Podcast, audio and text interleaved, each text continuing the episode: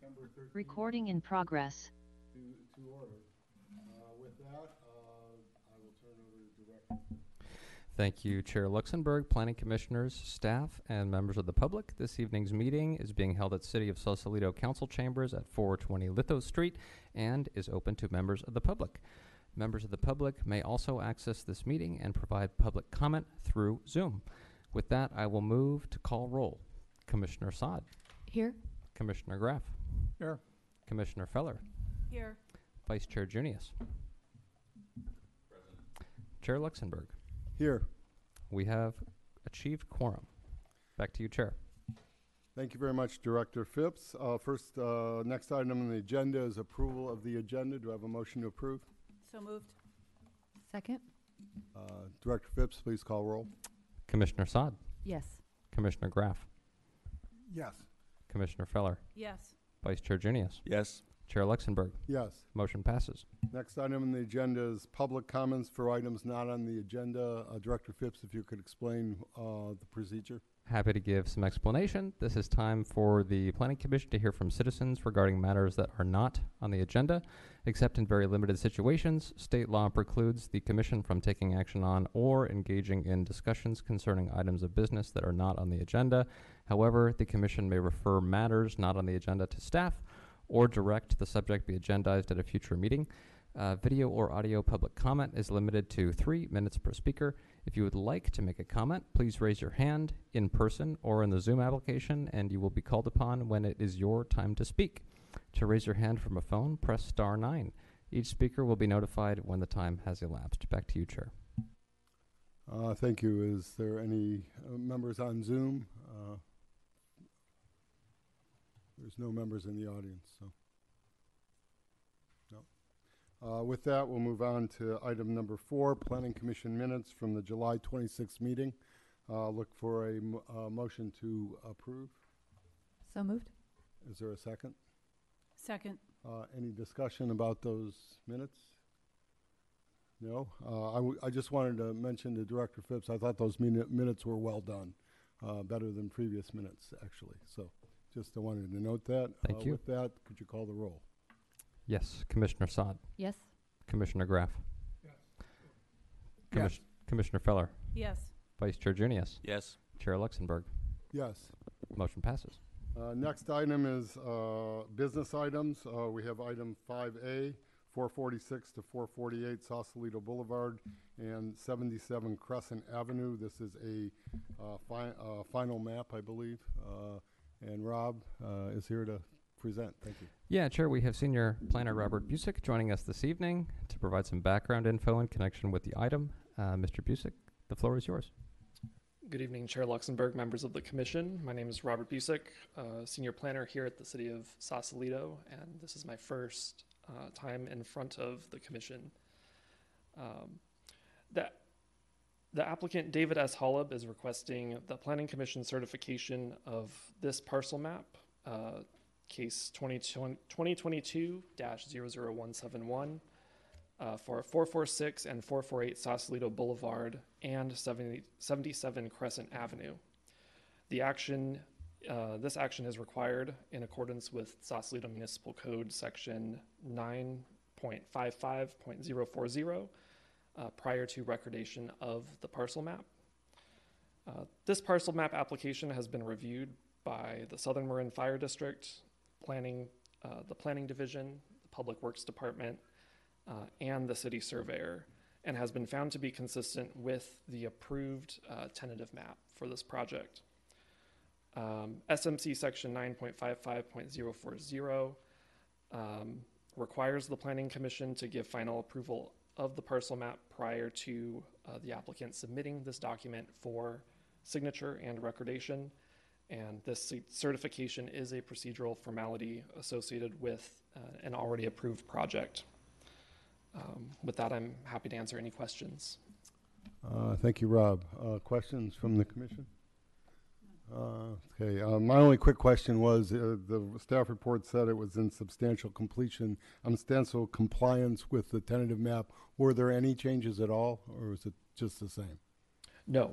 The the parcel map is exactly the same as was proposed, um, and a further uh, condominium project uh, for three units um, is associated with this parcel map. Okay, thank you very much. Uh, with that, uh, uh, uh, do we do we, do we need a motion to approve, or how, what, what's the appropriate motion? Um, I will defer oh, to. I'm sorry, we have to have public comment for this item. We should take public comment. Yes, yes. We'll take public comment first. Uh, at this time, we'll have public comment on item five A. Uh, anybody in the audience uh, should fill out a speaker card, and anybody on Zoom should raise your hand. Looking to the audience for raised hands, seeing none. Looking to the Zoom application, seeing none. Uh, thank you, Director Phipps. At this, I'll look for a motion. Uh, is it for approval, or what's the actual motion that we need? Um, I, I will defer to City Attorney on this one, but I believe it would be approval to certify. Okay. Yeah. Uh, approval of, of the of the parcel map. Approval of the parcel map. So uh, I'm looking for a motion for approval of the parcel map. I'll make a motion to approve the parcel map for A P N zero six five dash two two two dash six zero as presented this evening. Second. Director Phipps, if you could take roll, please. Happy to, Chair. Commissioner Assad. Yes. Commissioner Graff. Yes. Commissioner Feller. Yes. Vice Chair Junius. Yes. Chair Luxembourg. Yes. Motion passes.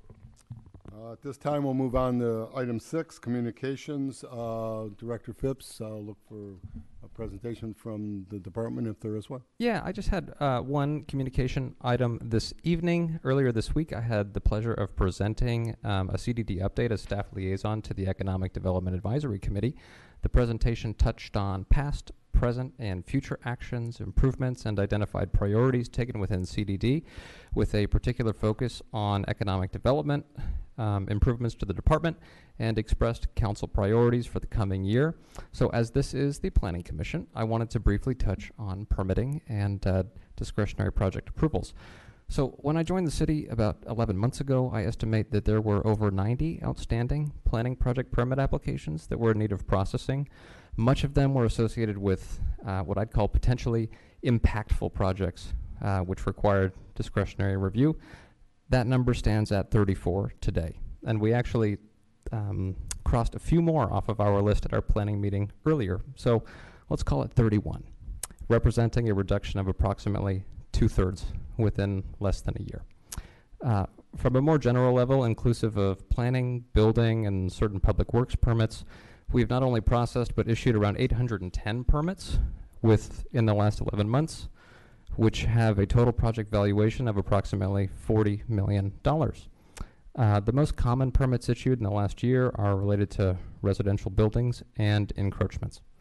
So these efforts, in my opinion, reflect greater efficiencies within the department, address previous backlogs that have challenged the department, and represent a strong foundational form of economic development through bringing value to our city to the tune of around forty million dollars, uh, all while helping to change the tides of perception of our department from the perspective of efficient permit processing.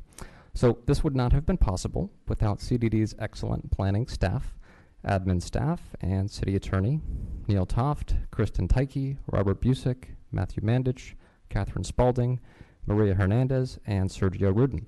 I am extremely grateful for all of their efforts and hard work. So thank you, staff, for your continued commitment to improving our department and this beautiful city. And this goes without saying, but I will also say it. This would not have been possible without the valuable input and decision-making abilities of our Planning Commission. We have made progress on a number of complicated discretionary review projects over the last year, and I am grateful for our ability to collaborate for the benefit of this city. Thank you all as well for your collaboration, expertise, and commitment. Um, if you'd like to review a copy of the presentation, I'm happy to share it with the commission or any interested members of the public. That does it for me, Chair. Thank you. Uh, thank you, Director Phipps, and I second the excellent work you and your staff have been doing over the last um, ten months, eleven months or so. Uh, with that, well, let's move on to a presentation from the City Attorney, if any. Uh, uh, City Attorney Rudin, is, uh, is there any items of, that you have for this evening? No, I do not. Thank you. Okay, thank you, uh, City Attorney Rudin. With that, we'll have report outs from the planning commissioners on uh, various uh, working groups that we have. Uh, ferry Landside uh, Working Group, uh, Commissioner Feller, Commissioner Junius. Well, I think there's nothing to report since we we haven't been meeting. It's uh, it's uh, here at the Planning Commission, so the working group has not been meeting. Thank you. I need to do it. It's on the list. So, uh, the Housing Element Working Group, uh, Commissioner Feller, Commissioner Saad. There's nothing specific for the working group to uh, report out on. I know that um, Director Phipps and Community Development Department are working hard on the environmental impact report, and um, we can uh, report out on objective design and development standards and where that stands um, in, in a moment here. Oh, okay, thank you. Um, I'm gonna add a couple items to that, to the housing element, because it seems to be the logical place. There are two uh, legislative laws that are in the process at the moment, A B nine seventy-six, which eliminates the homeownership provision for A D Us, which was approved by the legislature in the last week or so and is on the governor's desk, and A B ten thirty-three, which allows the sale of A D Us as condominiums. And that has also been approved by the legislature and on the governor's desk. So therefore, I'm guessing the A D U ordinance that we just amended will need to be amended in the future. So I'm just flagging that for the commission and uh, the C D D. So. Uh, with that, um, move on. Uh, do any further items on the housing element working group? No. Not at this time. Okay. Uh, parklets. Uh, uh, that's Commissioner Feller and myself. Uh, we're we're going to be having a meeting of the working group soon, I think. Uh, uh, is there a date set for that, or we don't know yet? Not okay. yet. Okay. Not yet. Okay. Uh, so there's nothing else to report. The master plan working group. Commissioner Feller, Commissioner Saad. Any updates on that? Uh, we'd just like to request that meeting, uh, that we hold that meeting uh, with yourself, Director Phipps, and um, City Attorney Rudin as well. Uh, this is incredibly time sensitive and important, so we'd like to move that forward. Uh, next item is the landslide task force. Have there been any meetings in uh, August hiatus? No further meetings since the last time we met, and nothing scheduled at this time. Okay, and do any commissioners have any other items to report out on?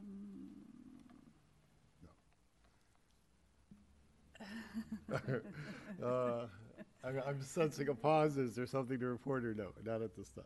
Not at this time. Okay.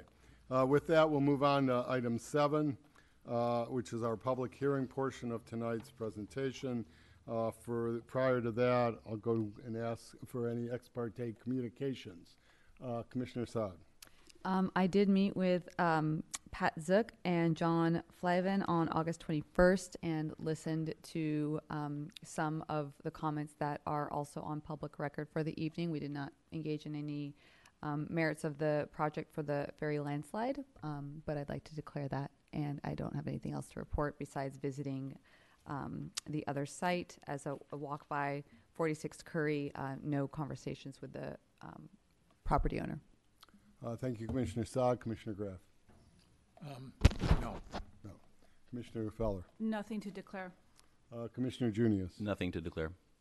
Uh, I, uh, I also met with uh, uh, John Flavin and Pat Zuck on a different day than, than you did, Commissioner Saad. And I also uh, just listened and told them I can only tell them things I had said at the previous meeting, which I, I uh, so there were no ex parte communications. And I also walked by uh, the site on Curry, but not did not uh, interact with anybody during that visit. Uh, with that, let's uh, we'll go to item seven A, which is the ferry landslide, and turn it over to Mister McGowan. Uh, good evening, Chair Luxembourg and members of the Planning Commission. I'm Kevin McGowan, the Public Works Director for the City of Sausalito. It's good to see everybody this evening. And uh, this evening we are returning to the Planning Commission seeking approval for the Ferry Landside Improvement Project, which is a city capital improvement project. Becky Dower from B K F Engineers will ma- be making the presentation regarding the changes requested by the Planning Commission on July twenty-sixth, twenty twenty-three. Um, we have an updated presentation, uh, which, uh, to be honest, some of the colors in the original one, they didn't pop out as much, so we had to make some changes. But um, regardless, uh, we've got an updated presentation for this evening, And I apologize for an error on one of the attachments, attachment three in particular. The last sentence of the memo should read, based on this analysis, the implementation of this project does not violate the intent of Ordinance eleven twenty-eight. Oops, I forgot, I, I missed that one. So uh, many thanks to a member of the public for catching it. I can't catch everything. So I will turn the presentation over to Becky at this point to review the changes you have requested, as well as some of the interactions we have had with Golden Gate Bridge Highway Transportation District in the last month. I will have some additional comments towards the end of the presentation as well. Becky, are you with us this evening to lead us through the presentation? I am here, Kevin, and I'm ready to go. Great. Thanks, Becky. Go ahead. All right, next slide, please. Thank you, Kevin, for the introduction. As Kevin noted, my name is Becky Dower, and I'm with B K F Engineers. I'm a civil engineering consultant to the city. I've been working on this project with Kevin and other staff for a number of years now. Next slide. This is the third time that we have taken this project to the Planning Commission, but nonetheless, I'll give everybody a rundown of, of generally what we're trying to do here with this project. Uh, the graphic that you see in front of you, this is um, our current site plan for the project. The project involves the expansion of the Ferry Plaza in parking lot one, um, in place removing some of the parking stalls in parking lot one to expand that plaza. There's also improvements that include some circulation enhancements, um, some additional sidewalk um, improvements, and an area to queue and park bicycles during the summer months for patrons who um, choose to get on the ferry with their bicycle. As I noted, I've been working on this project with the city for a number of years, since two thousand nineteen, in fact, um, and the city, as well as uh, design staff, have taken this project out to the public for feedback since January twenty twenty-one. Uh, so over on the right-hand side of the slide, you can see all the various public engagements that the project has gone through. Um, most recently, we brought this project to the Planning Commission in July of twenty twenty-three, um, after meeting with a Planning Commission subcommittee. It was at that July uh, twenty twenty-three meeting where we got some feedback that changed um, some of the, the layout of the site. Following that meeting, we also re-engaged with the Golden Gate Bridge and Harbor Transportation District to review the modified site plan um, and get some feedback from them on improvements that they would need in order to support the project. Next slide, please. So the city of Sausalito has received grant funding from F T A. Um, it's being administered through Golden Gate, um, and the funds are approximately two point five million dollars, including one hundred thousand dollars that the city is um, putting into the project through local match. The grant requires that the project enhance circulation for pedestrians and cyclists through increasing the size of the plaza. So that is the goal of the project, is increase the size of the plaza and develop enhancements to improve circulation and queuing. So the purpose of this meeting today, we're here to show you our revised site plan based on feedback that we received in July. And we are looking to gain support of the project and this new layout so that we can commence final design, bidding, and ultimately construction of the plaza improvements. Next slide, please. Great. There's a lot here to read. Don't worry about diving into this. Um, subsequent slides, we're going to go topic by topic, and we're going to cover specifically the feedback that we had received from the Planning Commission in July. And then we will review the modifications that we made to the project plan or enhancements that we added to address each one of these topics here. Uh, so in general, topics included trees on the plaza, um, ways to control bicycle queuing and wayfinding, discussions around um, plaza size and the amount of parking that the pl- that the uh, parking lot should have, excuse me. We talked about the existing kiosk um, and then what to do with Tracy Way, whether to keep it open traffic or close it. We talked benches and bioretention. We talked ways to keep the queues separated and controlled, and we discussed lighted bollards. Um, so with that, let's go ahead and jump into each one of these topics in more detail on the following slides. Right, next slide, great. So let's start with trees. So we had received feedback from the Planning Commission in July that trees should be included on the plaza, but trees should not be placed in front of the yacht club. Um, so you can see on the graphic to your right up at the top, the yacht club parking lot. Um, we previously had trees shown um, on a widened sidewalk in front of the yacht club. That has, the sidewalk has been removed, and also the trees in that area have been removed. Uh, we also received feedback that the number of trees should be reduced, the spacing should be increased, and we should be considerate of uh, finding a tree species where the canopy can be quite high so that we do not obstruct views. So in response to that, we have modified our layout. We've gone down from, I think we had nearly a dozen trees to four trees that you see there as the green circles on the right, um, spaced out. And we have picked a Chinese pistache tree that has um, a relatively tall canopy. Um, it has a canopy that you can see through even at that when it's when it hasn't reached its its mature height. Um, so we believe that these modifications address the Planning Commission request to include the trees, but be more considerate of sightlines, not only at the yacht club, but on the plaza. All right, next slide, please. The next topic that we talked about is bicycle queuing. And this topic admittedly, uh, you know, ties into other topics that we're going to cover in more detail throughout this presentation, but I'm just taking these in the order in which um, we received feedback from Planning Commission. So bicycle queuing. Commission had requested that we look for an alternative to queuing such that we did not need to queue bicycles in front of the yacht club. Um, and by queuing, I mean patrons standing with a bicycle in their hands in a line waiting to get on the ferry. So we have moved the queuing away from the yacht club. We're no longer queuing bicycles on that sidewalk in front of the yacht club. And we are instead directing bicycles, as shown in that dash green line on the image below, um, along the plaza and down Tracy Way. So this queuing route, assuming that we have a combination of people standing two to three abreast with their bicycles, can accommodate somewhere between two hundred and two hundred fifty people standing queued in line with their bicycles. All right, next slide, please. Wayfinding was a big discussion topic when we met back in July. We'd received some feedback that the Planning Commission was interested in seeing some specifics on how we intend to stripe and sign the plaza and the areas adjacent to parking lot one so that we can direct users, particularly cyclists, to the correct location on the plaza and then help to keep those queues orderly and, and well structured on the plaza itself. In response to that comment, we have developed, um, I have a number of slides here, we've developed um, a signage and striping approach that we would like to implement on the plaza. These improvements are generally consistent with what Golden Gate is currently doing out on the Golden Gate Bridge, for instance. Um, some of these images that you see over here on the right-hand side, these are images of signs and stripes that Golden Gate is currently using. So these will be familiar to people who have used their bikes to cross over the bridge and who are um, endeavoring to get on the ferry in Sausalito. Next slide, please. So there's a number of different wayfinding elements here. And the first one we're going to talk about is signage. Uh, so this graphic has a number of different signs and sign types that we're going to walk through. Uh, so we'll start, uh, if you see the legend over there on the left, we'll just go top to bottom through that legend.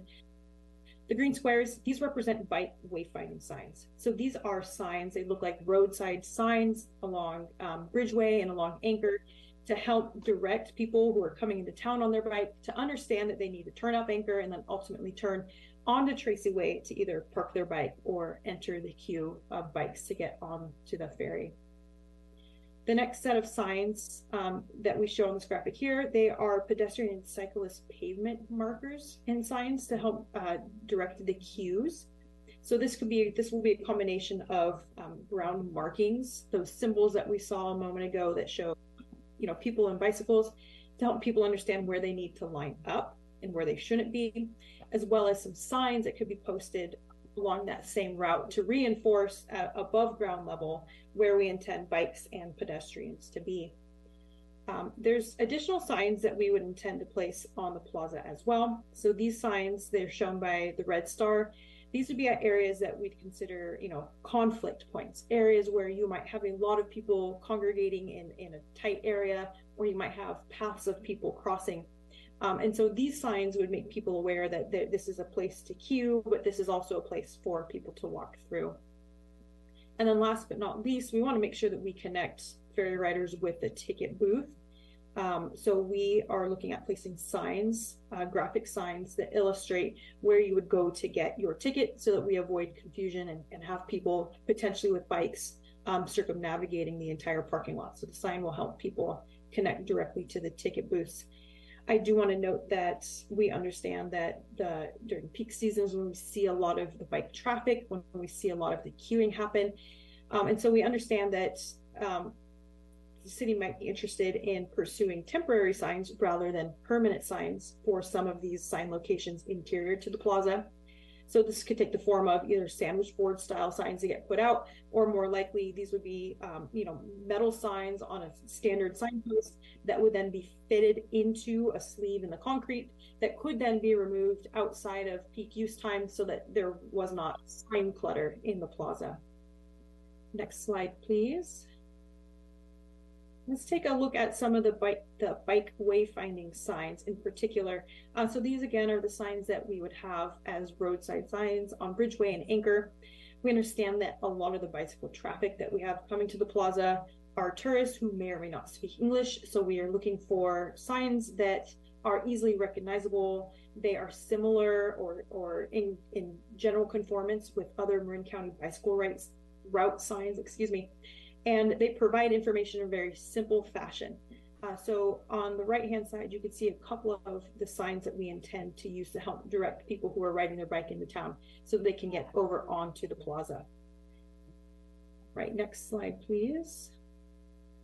The pavement markers, uh, the circles that we had looked at on the previous graphic, um, those are, again, pavement, like markers on the pavement. They could be integral to the concrete or they could be striped onto the concrete, but these would be markers that would indicate where we intend the different users of the plaza to queue as they're waiting in line to get on the ferry.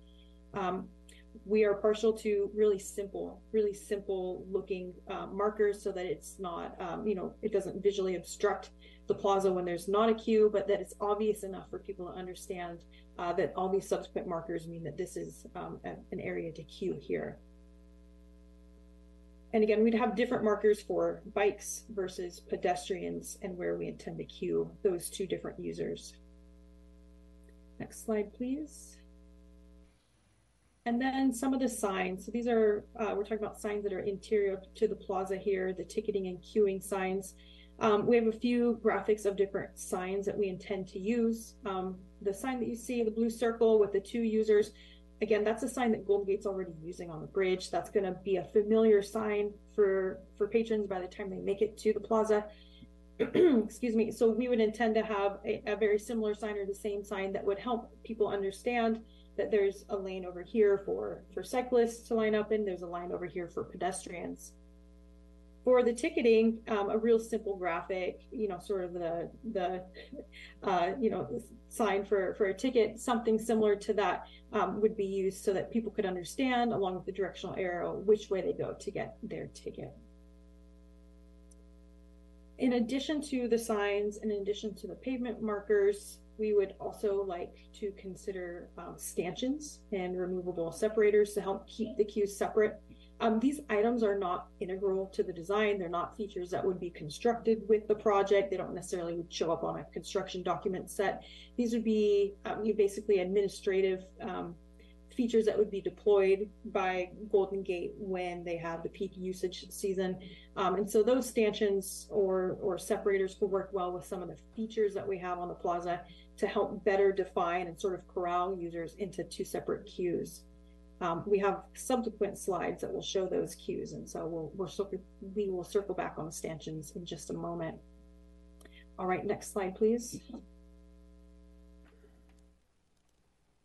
We had received feedback from Planning Commission in July that the size of the plaza seemed too large for what we were trying to accomplish, which is improving circulation and queuing um, for patrons endeavoring to get on the ferry. Um, we have We understand that the Planning Commission views this project as a ferry transportational terminal um, project and, and wanted to streamline the, the design to address that component, that it, it is a transportation terminal. Um, also looking to conserve as much parking as possible by minimizing the size of the plaza. So we have made some design revisions and reduced the size of the plaza. Uh, so I have several subsequent slides here that we're going to run through. It's going to take us uh, from existing conditions to where we were in July to where we are now. Um, and then I have some comparison slides. So we'll walk through those one at a time here. Next slide, please. All right, so this first graphic, this is the plaza under current conditions today. It shows the parking lot one and, and the plaza over there on the uh, right-hand side. Um, you could see there's a line of greenery over near the right-hand side. That more or less represents the edge of your existing plaza. All right, next slide. This is a site plan that we had prepared and presented to Planning Commission back in July. So this layout included a large expanded plaza. It also included a twenty foot wide walkway that went along the frontage of the Sausalito Yacht Club, and then subsequently went along um, the northern edge there of parking lot one before tying back over towards Spinnaker and Humboldt Street, that intersection there. Um, this was the plan that, that the Planning Commission had reviewed and had feedback on in July. Next slide. Following feedback from the Planning Commission that they wanted to uh, look at reducing the size of the plaza, um, they wanted to look at queuing of bicycles on the plaza instead of in front of spin, uh, instead of in front of the yacht club. Excuse me. We prepared this modified version of the site plan, which we are presenting to you today. So this has reduced the size of the plaza, that port plaza, by about twenty-five hundred square feet. So um, pretty significant reduction in size. It has also omitted the new walkway in front of the Sausalito Yacht Club. There is an existing sidewalk in front of the yacht club. We intend to retain that sidewalk, but we are not proposing any sidewalk improvements in front of the yacht club. We are, however, proposing a five foot sidewalk that would run along the northern side of parking lot one and connect over towards uh, the Spinnaker and Humboldt intersection. This walkway is intended to provide pedestrian circulation. We understand that a lot of fair users don't necessarily park in parking lot one. They can park in parking lot two or subsequent lots, and that the prevailing path of travel is down Humboldt uh, towards Gabrielson Park. And then what is currently, they ultimately cut right through the middle of parking lot one to get over to the ferry terminal. So that narrow sidewalk that you see on the north side of the, of the parking lot there, that is intended for pedestrian circulation, not intended for standing and queuing. If we direct our attention down to the south side of the plan, adjacent to Vina Del Mar, um, you are, we are looking at Tracy Way, but we are looking at Tracy Way being elevated now uh, to function more as like a pedestrian promenade. Uh, so you see that concrete hatch along Tracy Way, just north of the park. Um, that's representing elevating Tracy Way up to parking, uh, excuse me, up to sidewalk or up to plaza level, so that we have a consistent surface. And we don't have any grade differences. We don't have any change in surfacing between the former Tracy Way and the plaza. So what this approach does is it helps us to narrow up the plaza quite a bit, but to lengthen it so that the plaza shape conforms more to how we would intend to queue um, bicyclists and pedestrians. Next slide, please. Becky, before you go too far, um, the, the um, sidewalk on the east side wasn't necessarily included in your recommendations from the Planning Commission. This came up from re- our interactions with Golden Gate Bridge Highway Transportation District and our observations in the field. We're finding that a lot of patrons who um, need to go to the ferry or that plaza area and who park in maybe lots two, three, and four, they walk down the middle of the roadway and in the parking lot behind parked cars or parks that, or cars that are are backing up, which is an unsafe condition.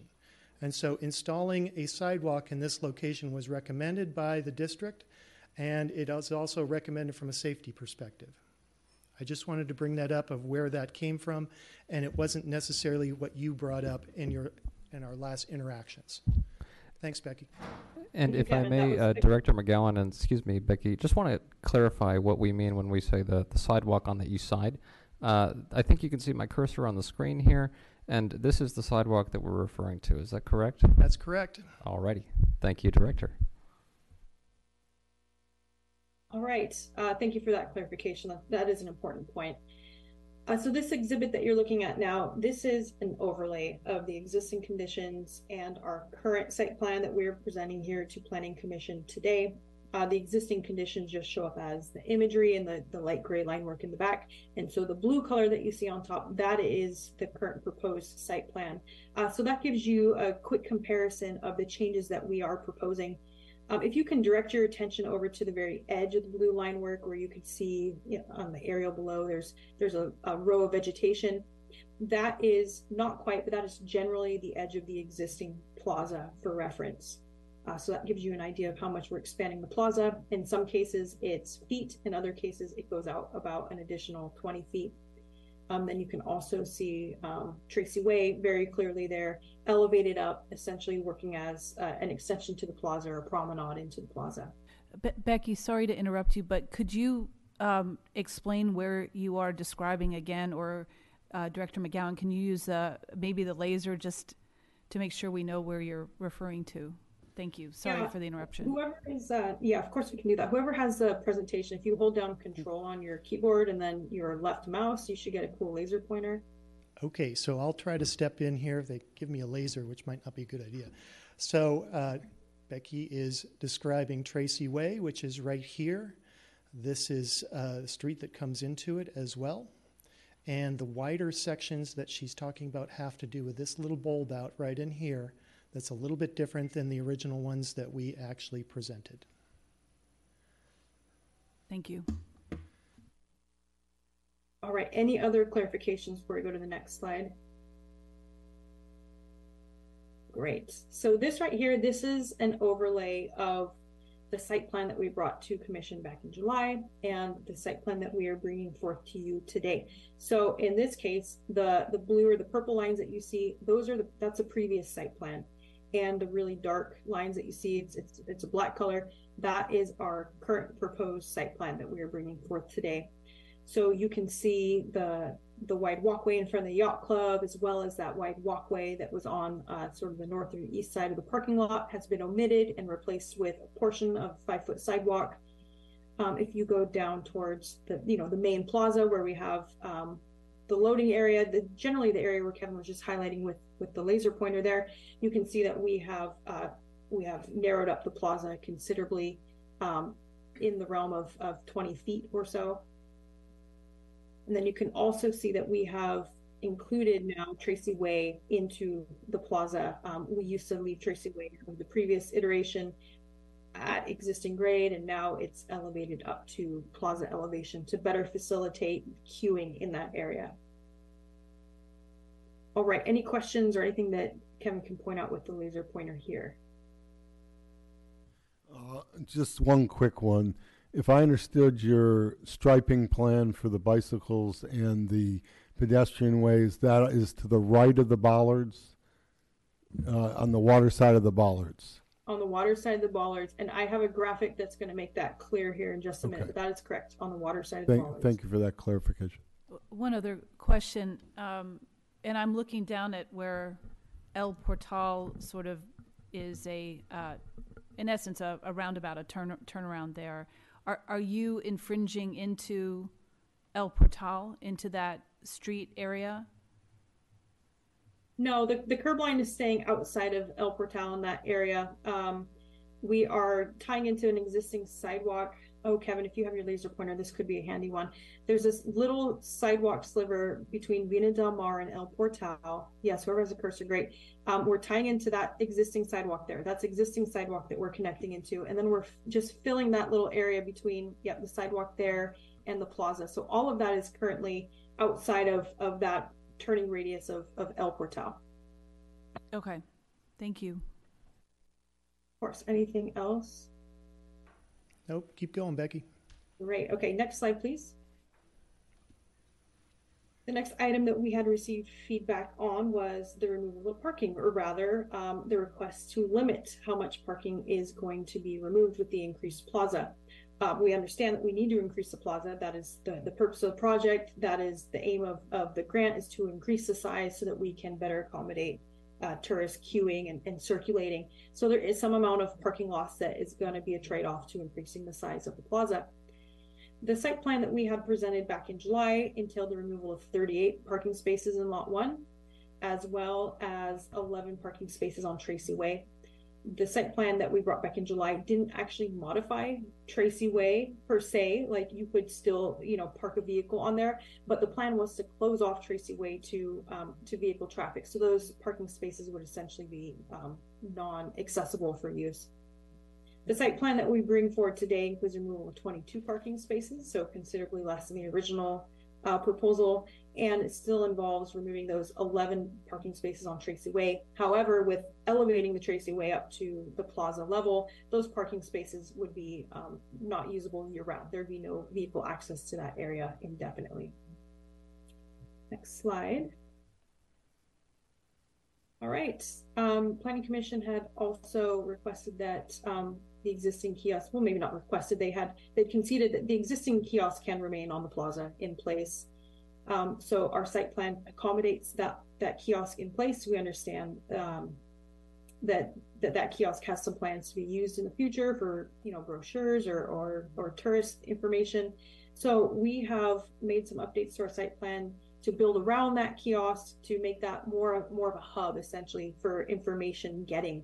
So you can see in the graphic on the right, near the kiosk, which is shown in purple, we are relocating the Sally Stanford water fountain.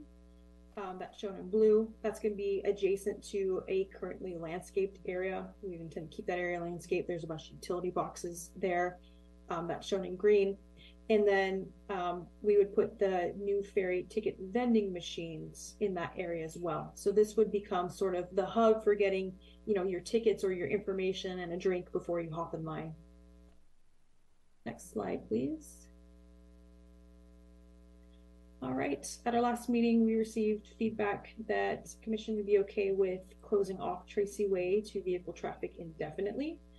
Um, so in response to that, and as well as in response to the need to queue bikes on the plaza and on Tracy Way, um, we have decided to elevate Tracy Way to make it essentially like a really wide sidewalk in this area. Uh, so the image that you see there, I've got a screenshot of um, what it looks like today at Tracy Way. It is, it is level, it is at, at vehicle elevation. You could drive in and out of that area, although it is typically um, cordoned off so that there is no vehicle access. Under our proposed plan, that would all be elevated. So it would be like having a continuous wide sidewalk down Tracy Way. It'd be like driving next to a six inch curb if you were going up Anchor Street. It'd feel just like a continuation of a sidewalk in that area. Now we do intend to get cyclists off of the road here at Tracy Way. They'll be coming up Bridgeway, turning on Anchor, and then making that right onto Tracy Way. Um, so we have rolled curb in our current design. I've got an example image of rolled curb there over on the far right. Um, so you can take a bicycle up that curb easily. Um, you could take an emergency vehicle up that curb as well. Uh, but what this curb doesn't do is it doesn't look like a driveway. So we don't get motorists accidentally turning onto Tracy Way and driving where we have bikes queued. And it doesn't look like a curb ramp or a place where pedestrians would be encouraged to cross the street. So that's why we went with the rolled curb um, in that location there. Next slide, please. Benches. Um, we've received feedback that the bench selection should be more comfortable and ideally consistent with adjacent parks and downtown areas. We intend to have benches around the four trees. Uh, so the benches would surround the tree wells. Um, so in that case, having a bench that you could miter so that you can get a continuous bench would be beneficial. Uh, we also are going to propose to have benches uh, near the waterfront, replacing the existing, there were like rock benches near the waterfront with new benches. Uh, so the bench that we show down um, on the bottom left, it says proposed bench. That is the bench style that we are proposing. It's, it can have that mitered fit to go around the trees. It has a back on it, so it's it's a more comfortable bench. That's that's a current proposal. An alternative bench, I mean, there's a there's a ton of alternative benches, but um, a bench that we see often in the downtown area and in the adjacent parks is the one that you see on that bottom right. Um, this is a more standard park-like bench with the curved back and the curved seat um, and like ornate wrought iron supports. Um, that picture's actually at Vina Del Mar, so it's there's several benches of that same flavor and style um, right adjacent to the plaza. All right, next slide. Bioretention. All right, so the city has a permit from the State Water Board to operate their storm drain system. Uh, that permit, known as the M S four permit, requires the city or anybody who gets a development permit through the city to provide biotreatment of their stormwater runoff before it enters the city storm drain system. The trigger for needing to comply with that permit is if you have over five thousand square feet of new or replaced impervious area. So in the case of our project, even though the entire parking lot and the plaza are currently paved, they're hardscape. If we replace that hardscape with new, different hardscape and thereby change the drainage patterns, we are required under this M S four permit to provide bio-treatment of the runoff from the newer replaced impervious, in this case the plaza, before the water enters the storm drain system. So all that being said, the project, previous iterations of the project had us over that five thousand square foot threshold with new or replaced impervious surface area. Our current iteration is right at the crux of, of that threshold. Um, and so in, in light of that, staff recommends that we have this bioretention system to enhance the stormwater filtration um, so that there's no issues with the permit and just for good practice. These bioretention areas, they are, they're not very mystical. They are landscape-based features. I've got uh, like a rendering graphic there on the bottom to show what they typically look like. They have gentle side slopes down to a basin. They do allow for the ponding of water during storm events up to six inches. Um, these are planted typically with, with, you know, flowering plants and grasses and such. Uh, so they can be quite attractive. They, again, are landscape-based. There's not like structures or, you know, anything dangerous. They're not, they don't treat wastewater. It's for stormwater runoff. Uh, so there's, there's no concerns with odors um, or there's no real trip fall hazards here. Uh, however, we do understand that um, with the incorporation of the bioretention area, since it does have slopes, that um, we should look at including a fence or perhaps bollards with ropes, similar to style what we have at the Sausalito Yacht Club, around this area, just to prevent people from wandering into this area because it does have some uh, topography, so to speak. As for the location of the bioretention area, if you look at the graphic over on the right, you can see a blue circle um, over there outside of the, the northern or northeastern limits of parking lot one. That represents the area where we intend to put the bioretention area. The blue line, that blue, the polygon that surrounds the greater area, that is the property line that is associated with parking lot one. So that is that is the boundary of city property. And so the bioretention area, although it might appear to be encroaching a part into Gabrielson Park, is actually on, you know, parking lot one city property. Uh, Kevin, if you have anything to add to that, uh, please do jump in. I think you covered it, Becky. I think the intent of that one particular picture off to the right-hand side is that it appears that Gabrielson Park is encroaching into the property that is generally um, owned by the city and was donated by, uh, not necessarily donated, but uh, we, we received it from the State Lands Commission back in the fifties. It's not part of Gabrielson Park, which is the upper triangle that I haven't highlighted in the picture. All right, great. Next slide, please. May, may I ask one quick question here? Just back on that trigger, um, Becky, just from the, the last meeting, it was um, explicitly stated that it's a ten thousand square feet um, change to impervious surface that would trigger it, not the five thousand. Is that just an updated notation or? Yes, uh, very, very astute observation. The previous iteration of the permit and the guidance that City of Sausalito follows was ten thousand square feet. So the project initially would be covered under that ten thousand, but the, the limits have been changed down to five thousand square feet. This project has been uh, going on through a number of years, and so we've now fallen into a, a tighter threshold for that. And, uh, and, and I, I can also confirm that I've looked at the terms of the M S four permit, and it does have a trigger for uh, sur- uh, treatment of runoff surface water at five thousand feet, square feet. Those are termed regulated projects. However, even projects below that threshold, um, uh, twenty-five hundred square feet to five thousand square feet, have to take some steps, uh, but not as comprehensive of steps to uh, address water quality issues. So there, there are even requirements for smaller projects, but typically those can be, you know, addressed by other listed items that are not a bioretention facility. Uh, just a follow-on to that, Commissioner Saad. Becky, you mentioned we're right on the threshold of the five thousand. How far over are we?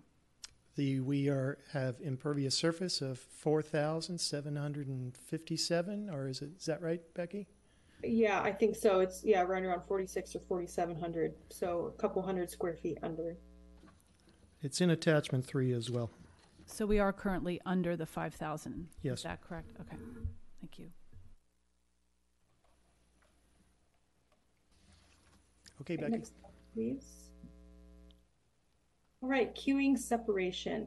Um, so Commission Hunter requested that they understand features that can be used to control the queues and keep the queues separated. Um, so at this site, we do have a few different uh, traffic patterns essentially that we're working with. One is bicycles. So those are people who are queuing, standing in line with their bicycles. Another is pedestrian queue. So people standing in line, trying to get on to the ferry.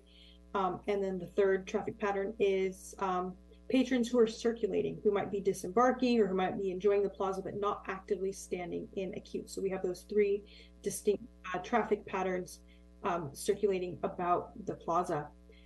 We also have a loading area. Um, it's shown there with that crosshatch on the graphic over to the left. Um, and there's a curb ramp from the loading area up to the plaza. Um, that's a very special type of area, circulation area, that we want to be sure to protect as well. Um, if you look at the two graphics near the bottom of the slide, um, those illustrate what that loading area generally looks like. Uh, this graphic isn't detailed to our specific situation, but it's pretty similar. Um, so a vehicle would stop and they would let their passengers out into that, that cross-hatched area, and then they would go up a curb ramp, like a ramp up to the plaza, and then be into the plaza. For people who are getting, you know, either dropped off or picked up at the loading zone, we want to make sure that they are separate and protected from everything else that's going on on the plaza in terms of queuing and circulation.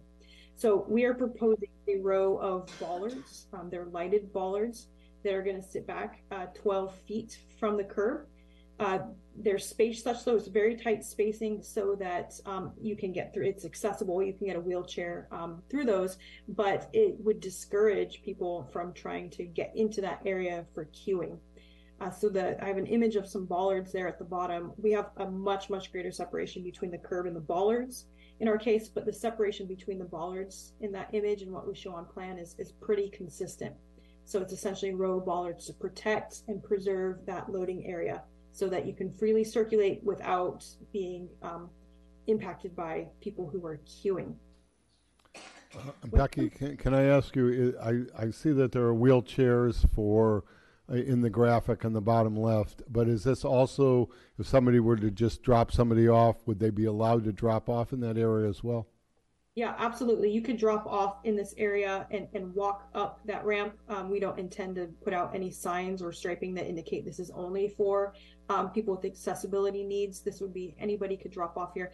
And in fact, we have enough real estate. We have enough width there in the vehicle travel lane to you could actually facilitate drop off on the plan north of that dashed area. Uh, so if you were able-bodied and willing to step up a curb, you could drop somebody off outside of that dashed area and they could simply step up a curb. They would still be afforded the same protections with the bollards. We have um, the lighted bollards that run the entire length of that curving. I don't know if you can see my hand if I'm just doing this in my own world here, but that curving um, plaza edge there, the bollards follow that whole plaza edge. So that whole area would be a loading zone. Can I ask you, the, the graphic on the left seems to be a trapezoid, the graphic on the right is a rectangle. Are those the same items? Yep, it, so, same exact items. It's a, just a little bit different layout. We've got a lot more space here, um, so we didn't need to like have that bump out that created the trapezoid on the graphic on the bottom.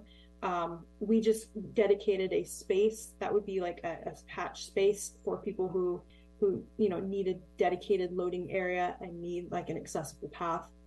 Um, it's the same thing though, just a slightly different configuration because we have a little bit more real estate in the parking lot. So if somebody was dropping somebody off that wasn't in a wheelchair that needed that much room, they would, they would drop off in the hatch space so that somebody could pass them. Somebody could drop off and somebody could get by them, correct? We have enough space actually outside of that crosshatch to have a vehicle parked next to the crosshatch, as you see in that graphic at the bottom, and there's still enough space for vehicles who are circulating and not dropping off to continue around. Okay, thank you. I have a question to follow up on this slide, please. Um, so, so all those lines there, this represents the three different um, movement patterns of people at the time that a ferry is has docked. People are waiting to get on with their bikes and regular people, and people are starting to come off. And and that blue line is supposed to represent the people with their bikes and or just people coming off the ferry and splitting and just kind of going there, they're going, getting off the ferry and heading into the parking lot, right? Correct. And, and and one way that they'll do that is to cross right in front of the zone we just talked about, right?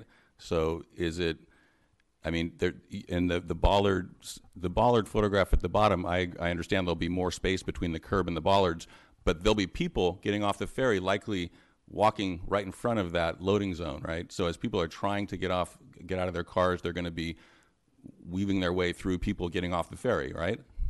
There could be there could be people entering the loading zone who are waiting for a ride, you know, to get picked up at the loading zone, who would be basically, you know, an inverse path of somebody who's trying to get onto the plaza. Um, I, I don't think we see a lot of people with bikes getting off of the ferry at this location necessarily. Um, so I don't think that we would have a lot of people like queuing with bicycles in this area, but but pedestrians who had disembarked could certainly circulate through that area. Thank you. Uh, a follow-up question on that, Becky. The, that blue line is also, in addition to people getting off the ferry, people that are walking along the shoreline, uh, along from Gabrielson Park, could also use the blue line basically to avoid the queuing that's going for the boats, correct? They they could. There there would be no controls to prevent people from, you know, who are just circulating from walking into that area. That's correct. Okay, thank you. Becky's got some additional slides that show just that. So you're you're ahead of us just ahead, ahead of a. Ahead. Thank you, Becky. If you could continue, thank you. Absolutely, we have the same train of thought here. Our next slide, please. We're going to go through each of these, you know, traffic patterns or user groups, sort of step by step. Although it sounds like Commission's already got the, the hang of this. Um, this first graphic with the dash green, this shows bicycle queuing. Um, the queuing starts on Tracy Way, and then the queue would progress along the plaza and up towards a ferry terminal. We have a number of site features that we intend to use to help reinforce where that queue goes, in addition to the signage and the pavement markings that we talked about earlier. Uh, so there's a couple of trees that you can see. Maybe Kevin's got his laser pointer. We could get the little cursor out here. There's a couple of trees near the ferry terminal. Um, the edges of those trees, they help to separate areas, the trees do, in addition to the pavement markings and the signs. So that's a physical feature, as well as the water fountain and the, the ticket vending machines down towards the south. Uh, those are just physical obstructions that keep the bike queue in one area rather than starting to like get too wide or spill over into more of the plaza. Uh, so uh, that's our intended okay, bike before... there. No, we're not routing it directly next to the waterfront. We do want to keep the area near the waterfront open so that um, you know, pedestrians who are circulating, they have the ability to, you know, walk up and get a good view at the waterfront. Uh, Becky, can I ask you on the bicycles, uh, if you're if it's peak season and they're going down Bridgeway, you would have them to turn right onto Tracy Way. In non-peak season, uh, would the bicycles be allowed, or is the, the would the curbing work if you went down El Portal, or you're going to discourage people from going down El Portal because it's obviously shorter? Yeah, we're going to discourage people from going down El Portal. The roadside signs for the cyclists, we intend those to be permanent signs so that we can always reinforce the behavior that we want people to go on a Tracy Way, either get in the bike racks or start your queue there, because uh, we don't want to direct bikes to El Portal. There's just there's too much pedestrian circulation and in some vehicles that we, we would like to discourage that movement. Okay, thank you. However, people are people, and so... they will end up using El Portal. I think one of the intentions is to try to have them dismount before they get into the plaza itself. So that's why Becky is mentioning the rolled curbs, and try to get people to get off of their bike before they start riding through the plaza itself. So there will be a curb uh, rather than a ramp at the end of El Portal. Yes, it's a rolled curb that she mentioned before on the previous slides. Okay. And that rolled curb would be on Anchor Street. Um, if if the person with the cursor, who's doing a really good job, could point out over by um, Anchor, the corner of Anchor and, and Bridgeway, there's a little section of curb there that would be the rolled curb. So if you were coming up Bridgeway and made the right onto Anchor, you'd make the hard right onto Tracy. That would be rolled curb. You you could ride your bike up that, although I would imagine most people would get off their bike to go over the rolled curb. Along um, El Portal, the little turning, you know, like the cul-de-sac on El Portal, that area um, we have as just standard curb, so you'd be, unless you you know are, are pretty good on bike, you probably wouldn't go over that curb with your bike. So she's corrected me that it is a straight curb at the end of El Portal and not a rolled curb, so my apologies. So if somebody's in a wheelchair, they would stay on the opposite side on El Portal, because there's ramps to get to the sidewalk there, and they would come up that side, because that'll equal the plaza without any barriers, correct? Both sides should have connectivity. So you'll have connectivity on both sides of El Portal. You've got a sidewalk that should be at the same elevation, same as here. So there shouldn't be any issues if somebody's in a wheelchair okay. coming from Bridgeway over. Okay. If you're parking in the parking lot one, you have accessible parking over here and here. Connectivity is around the outside for these parking areas. And then same with this one, you'll have a ramp that brings you up to the plaza elevation so that you have access. Okay, thank you. Next slide, please. So these purple lines that you see on here, this represents pedestrian queuing. So these are people actively waiting to get um, on the on the ferry themselves.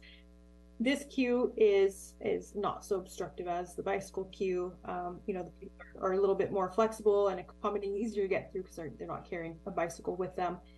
Um, I show the pedestrian queue ending um, before we get over to the former Tracy Way, because this amount, this length of line, and assuming that we have people generally, you know, two to three, sometimes four breaths in their groups, Um, this this area here, you can queue up about two hundred fifty people, which is generally what we would see get on the ferry on a busy day. So this is what we would imagine to be the extent of the length of that queue.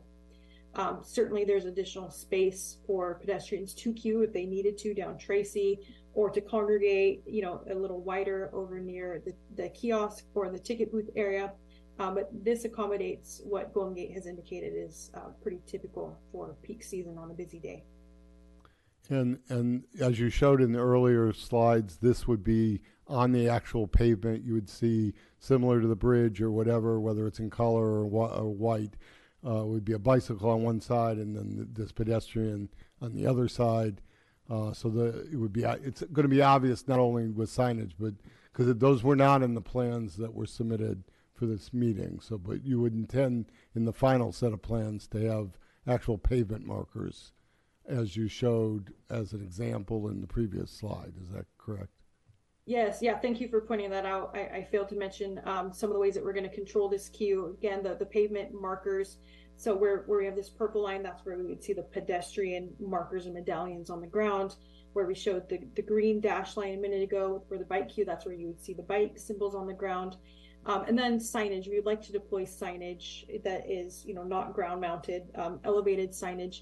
That signage would be placed between the trees. So those same two trees um, that we had looked at earlier when we looked at the bike queuing, the, on the other side of the trees is where we would put the pedestrian queue. So the pedestrian queue would be sandwiched between our row of trees and our row of bollards. So it, it really helps to channelize that group. Um, between the trees and along where we would intend to route the pedestrian queue and the bike queue is where we'd want to deploy signage that could be removed during non-peak times. So that would likely take the form of, um, you know, a pictorial sign on a metal post that would be mounted into a sleeve in the plaza, um, and then could be lifted out of that sleeve when that sign was not needed during, um, during like the winter months or, or off-peak season. And that those graphics on those signs would match the graphics that were on the ground to reinforce, you know, bikes over here, peds over here. So I'd like to add a little bit to that. Um, even though you see a graphic in front of you that shows a purple line, or for those of us who are colorblind a little bit, that looks green. But regardless, um, Becky had mentioned we are intending to put some stencils down on the concrete. I would not, I'm not suggesting that where you see every single triangle in this depiction, we're going to have a, a stencil. We're going to work with our traffic engineer to take a look at where would be the appropriate places to actually put the stencil. We don't want to put over signage in. We don't want to deter from the beauty of the area by having too many signs. So that that is something that we have to be concerned about. So um, that's one of the reasons why Becky is also suggesting some of these uh, uh, temporary signs that you put in a sleeve. So if you do have a heavy season in the summertime during the week, you can put a temporary sign in place to help delineate where things are going, where people need to go. And in the off season, take them out, take them away so they're not there. Thanks, Becky. Sorry, go ahead. No, thank you, Kevin. Next slide, please, unless we have any additional questions. All right, um, so this slide, this depicts one of the many routes that uh, people who are disembarking or who are otherwise circulating around the plaza could take. Um, this is really infinite because if you are, if you're not standing in a queue, you can, you know, access any part of the plaza um, that you choose. What this is trying to show is if you were leaving the ferry, um, the likely routes that you would take. And so those would include taking the existing sidewalk along the yacht club, um, our new sidewalk that's over there on the northeast side of the parking lot and heading out of parking lot one, or likely heading down to the loading area to wait for your ride or your, you know, your ride share, or even potentially heading down Plan South, um, down in the walkway towards El Portal and out towards the downtown. Um, again, if you, you know, you could certainly, there would be nothing stopping you from crossing across the, the bicycle queue and getting over to the waterfront and enjoying the view from the waterfront. Uh, there'd be nothing physically stopping you from walking um, down Tracy Way. Although, since we will be queuing bicycles there, we have a parallel pathway. It's a narrower five-foot sidewalk there, um, just planned north of Tracy Way. That would be the preferred route for pedestrians to take if they were leaving the plaza or entering the plaza. Um, so they're not commingling with like the bike area, essentially, that is Tracy Way. Questions on this here? Keep going, Becky. All right, next slide. Okay, and this is a composite of, of all of those circulation areas to show that, you know, we are, the plaza feels right size. Like we we can fit these queues in here, the length. Um, we're not really demonstrating the width well, but these arrows are, are pretty pretty big, so they, they do represent something that's about four or five feet wide. Um, The, the plaza feels right size. It's it really, you know, if we go much smaller, we start to lose the ability to really keep people here without impacting the circulation. Um, and then we do have alternative routes, including the route where you see the, the purple line on the Plan South there. Um, that's a pedestrian only sidewalk for, you know, egress or ingress to the plaza that's separate from the bike queue there on Tracy Way. Next slide. All right, the last with Planning Commission in July had to do with lighted bollards. Um, we asked what Planning Commission thought of the lighted bollards. So these would be those same bollards that would line um, the loading area. Uh, commission was supportive of the lighted bollards, um, not only to help with providing pedestrian level lighting, but to help create a separation between the drop-off pickup area and the adjacent queuing areas. All right, next slide. Kevin, I'd like to turn it back to you to wrap this up. Okay, thank you, Becky. I do have a few comments for the commission, so I'm going to kind of run through these. Many thanks to Becky and her team for working through this process and working with the commission's comments. Also working behind the scenes on the project are representatives from R H A A, who is a landscape firm, as well as Parametrics, who was formerly Par- Parisi Transportation Consulting. We went with them today as well to review some of the um, wayfinding issues and how to address them. I also want to acknowledge Michael Rex, Jacques Ullman, and Bill Hines, who made significant efforts with developing the first concept that was reviewed and changed by the Commission in July. Their efforts and professionalism regarding this project are very appreciated. It may be, uh, it may be pertinent for the Commission to allow some additional time uh, in the public comment period for each of these individuals to make a comment on their their ideas on the existing plan, excuse me, on the present plan that's being presented this evening, and the one that was developed. Chair Luxembourg had some specific questions regarding this project. Is that me squeaking? No. Okay. Uh, Chair Luxembourg had some specific questions regarding this project, which also needs clarification. There has been confusion, confusion regarding the project naming in the past. This project is simply the Ferry Landside Improvement Project, not phase one, not phase two, not phase three, not anything, just the Ferry Landside Improvement Project. Other efforts being pursued to develop conceptual ideas for the downtown parking areas will not be named phase two or phase three or anything else. Um, since this is causing some confusion on which part we're talking about. Um, Becky presented a signage plan and some innovative concepts related before, to wayfinding. Before going, just to further clarify that. So in the drawings, there is a phase one and phase two, And the phase one and phase two are construction phases for this project, not to be confused with phase one or phase two uh, of future projects. So this is those those were construction phases as opposed to anything else. Is okay. that correct? We can also rename them as, if they're construction phases, that's just fine for A, B, or C, or one, two, and three. But when we're talking about other work occurring here in the city, to take a look at conceptual ideas for downtown, we may have named them in the capital improvement program as phase two. And I think that's causing some confusion. Right. So um, Becky presented a signage plan and some innovative concepts that are included with this specific plan. At this time, we are not presenting alternatives to this specific plan. The one you see in front of you is the proposed project without specific alternatives, even though there can be alternatives. Um, the drop-off area is included with... Director, just to clarify on that. So on the drawings, the repaving is considered an alternate number three. And is, uh, alternative number three, which is something you do when you're doing bidding. You have a series of, uh, you have bid and then you have uh, extras. And the plans are showing that. Are you saying that there, we're not using that now? Because those are in the drawings. The alternative is basically... if the city has additional money to put into resurfacing the parking lot, we need a bid from a contractor to know what that cost is. And so I think that's why, Becky, you have included it in the plan set.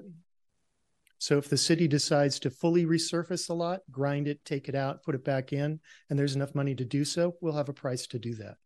Other than that, the original plan is to do a micro seal across the parking lot itself. Okay, but there is also, there's an alternate, alternative two in the drawings, and I'm not sure what alternative one is in the drawing. Becky, can you go over those? Yeah, I can. Those are landscape-based alternatives. Um, they included some planting along Anchor Street, and I believe uh, perhaps some irrigation work as well. Uh, again, if there was additional funding in the project budget, then that would be additional like landscaping improvements that could be Um, you know, price could be solicited from a contractor and awarded during construction if, if funding allowed. And I saw that was an alternative two. Is there an alternative one? Yeah, alternative one, I believe, is the uh, an irrigation alternative. Irrigation, okay. So the the plan the plan is now the base price of this would include micro sealing, and then if there was funds available, you would do the, the the stripping and complete repaving? Yes, if we can. Okay, thank you. Uh, the drop-off area is included with the plan. Bicycle queuing is on the opposite side of the plaza, which should have minimal conf- conflicts with people being dropped off in lot one. I think we discussed that and with the slides. New benches are proposed with the project, which include backrests. Becky included comparison plans um, in her in her presentation for review. In other words, comparing what was originally shown in July twenty twenty, in July twenty-sixth, uh, compared to what is proposed now. So she's shown those. Also included with your agenda is an updated summary from me regarding eleven twenty-eight. And I mentioned that earlier that I made a mistake on the last sentence. This has been amended to address the modified design. In short, it's my opinion that the design does does um, comply. It does not uh, contradict Ordinance eleven twenty-eight. Uh, this week, we received additional correspondence, which is included with your packets, and needs some recognition. Um, as noted by Becky, we have met with Golden Gate Bridge Highway Transportation District over the last few weeks, and they have submitted a letter to the city supporting the proposed design.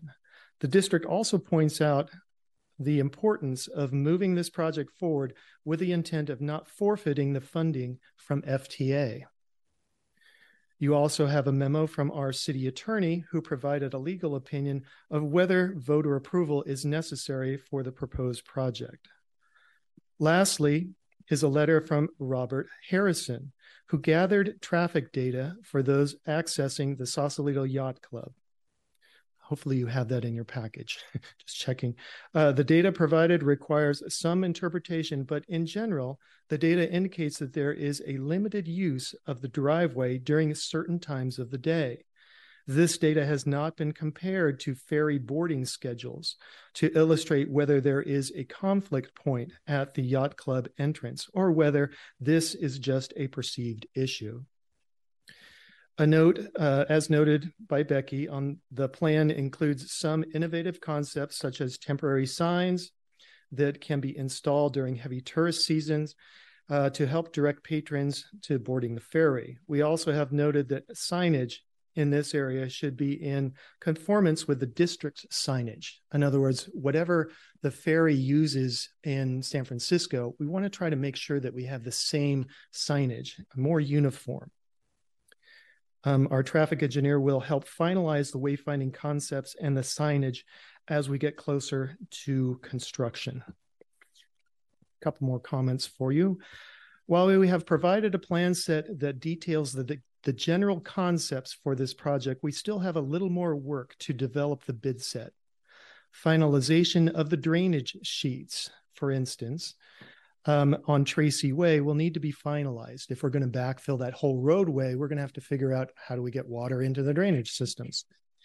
Those plan sets don't influence uh, generally what you're seeing tonight. They have no, you can't see the drainage systems themselves. So they don't have really an impact on your decisions this evening. We also have some interaction that we have to proceed with with the district and their electrical systems. They have a video monitor system, and they might need to have some more conduits placed in the parking lot in order to get more power to their systems.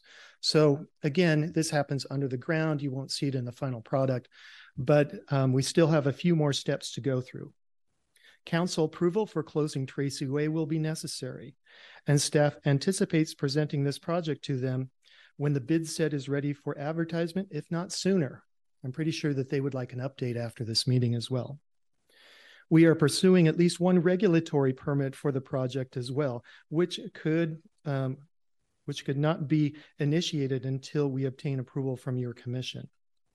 So with that, this concludes our presentation, and I want to thank the council and Becky and everybody else who helped us with this at this point, and I look forward to receiving your input and public input as well into this uh, very important project. So thank you very much. Uh, thank you, Director McGowan. At this point, we will have questions of you and Becky from the commission. I uh, don't know who wants to start. Uh, Richard? Richard. Yeah,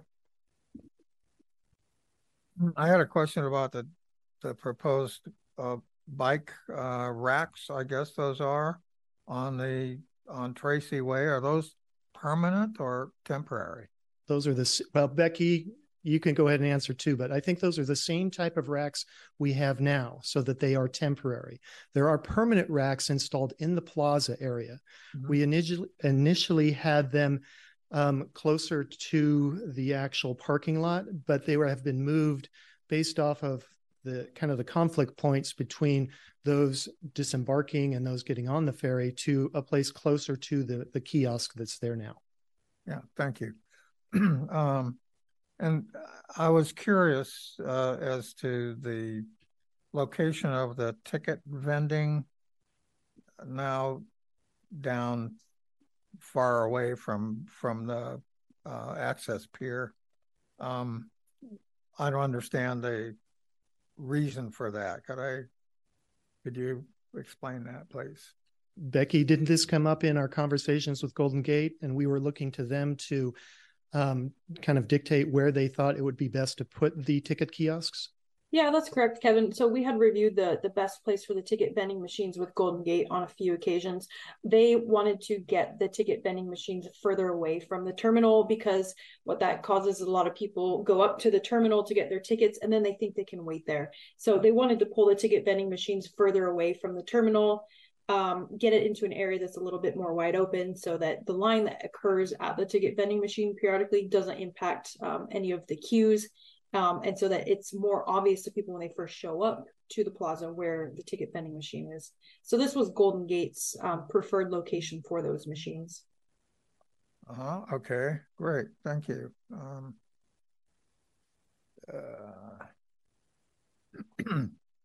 uh, um, the bioretention feature, um, Is that, is there going to be any adjacent uh, landscaping around that, or is it just going to be sort of sitting out there all by itself?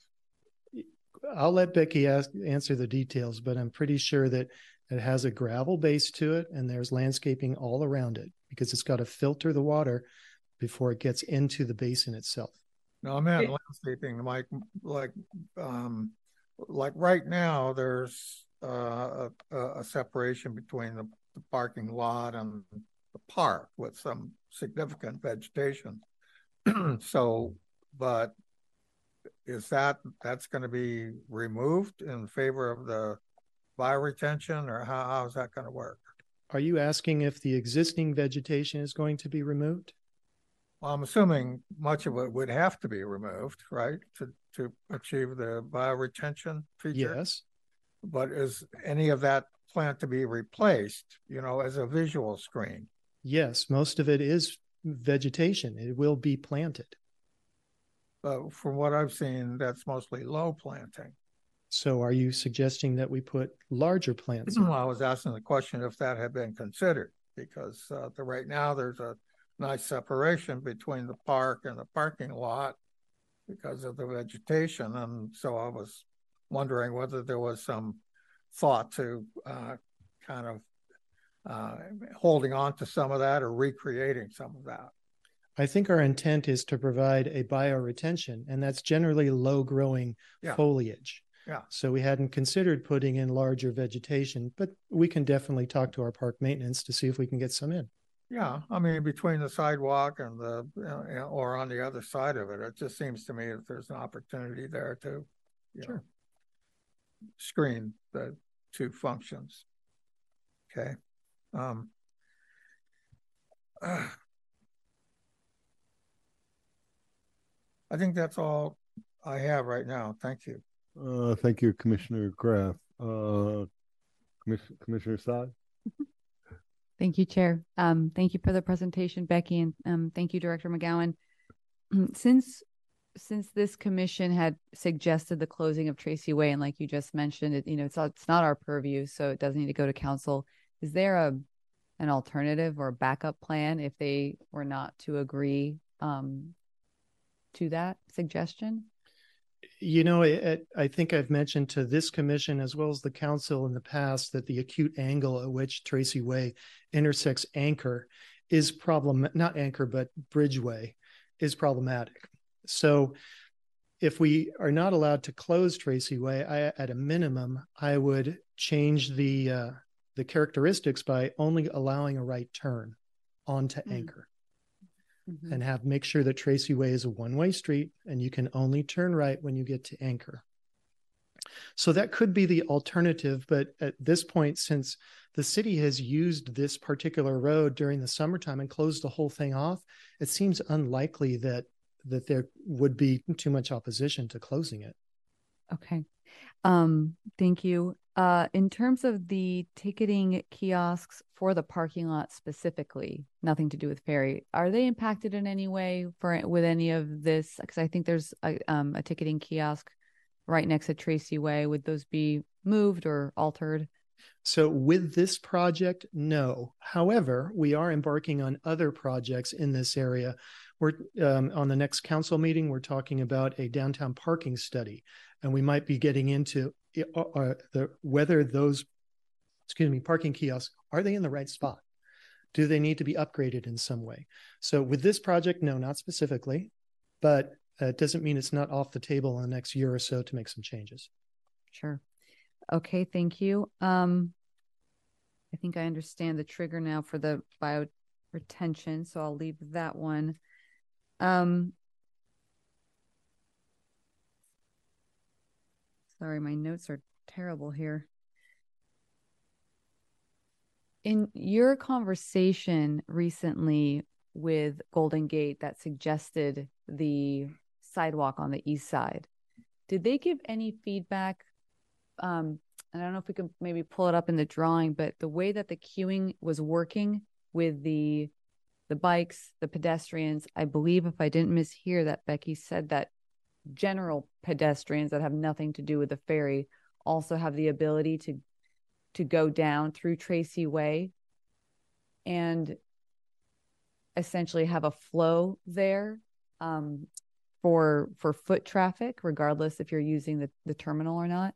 Did they give any feedback that that would suffice their circulation flow concerns, or could you just expand on their on the conversation around the the east um, parking, excuse me, sidewalk that came out of that conversation? So um, our conversations with the district, initially when we had the plan that was developed by the local professionals group, we presented that to them and they were excited about that plan because it did split the bicycle queuing flows and it it added some more clarity uh, for those getting on the ferry. However, based off of this commission's input, that plan was changed. And the idea with this new plan is to route bicycle queuing towards Tracy Way, as well as the pedestrians who are getting on the ferry to the, is that west? I think it's west. So towards the plaza. Now, I think what Becky is suggesting and the design is suggesting that as you get off the ferry, as you come off the ferry dock here, you have the ability to go towards the plaza, or you have the ability to go to the right and then over to parking lots three, four, two, three, and four. And so that was the intent. Now, when we brought this to Golden Gate's attention, they didn't have objections to this plan. And you you can see that in their letter. They they suggest, yes, this will work, and it is in compliance with the grant. Hopefully that answers your question. It does. Um, the last one is just really for the avoidance of doubt, just from these plans. Can can you or Becky expand on, so these twelve spaces, um, which I think it does not include Tracy Way, that's an additional percentage. Can you just show it on the plan just so we can all see? I'm assuming then that those spaces are coming out where that east sidewalk are is going in. The presentation would be a good place, whoever's pulling up presentations, to start with one of the overlays. Which which slide do you think, Becky? Um, there's a, there's a slide that is blue and black with an arrow in the background, and it says like existing conditions overlaid with current site plan. I think that graphic is going to answer uh, the questions that we have here. Uh, try slide seventeen.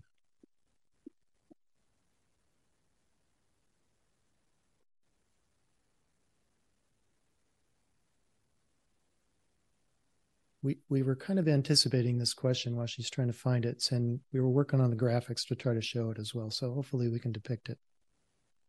No, I think we're going with... Yeah, go back towards the beginning.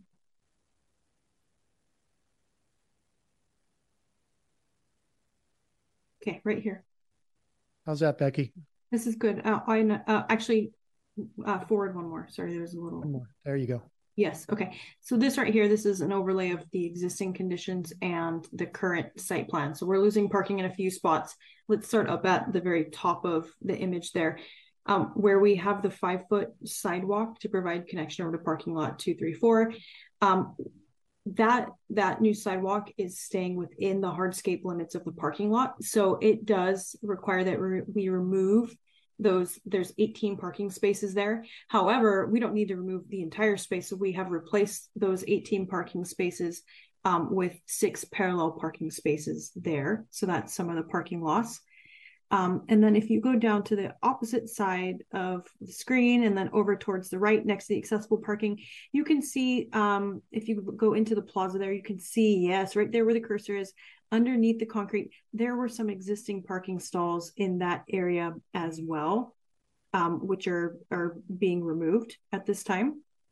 And then directly north of that area, if you take the cursor directly up north where we have a little arrow and the, the cross-hatched um, loading zone, there's, yeah, there's a couple of parking spaces um, in that loading zone that are being um, kind of over to the left of that loading zone that are being removed, that we're removing them so that we can have that area be a drive aisle.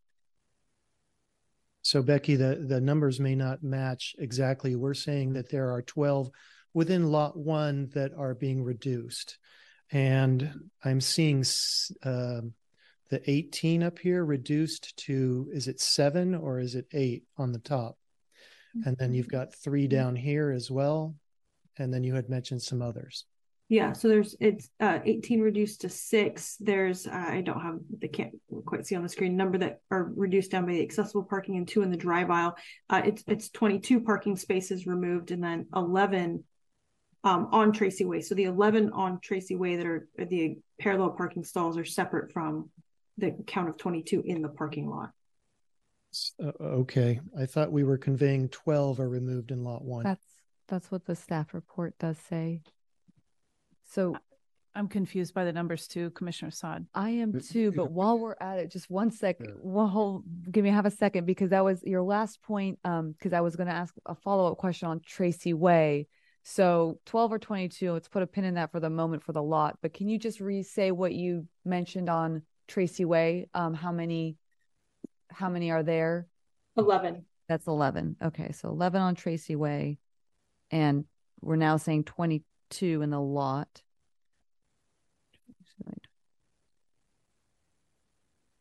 Okay, thank you. Because from the plans, it looks more than what was mentioned in the staff report, but I wasn't able to to quite see it laid out. So I think that's a good um, graphic to keep up, maybe. But I'll let. Yeah, can yeah. I ask a follow-on question in that regard?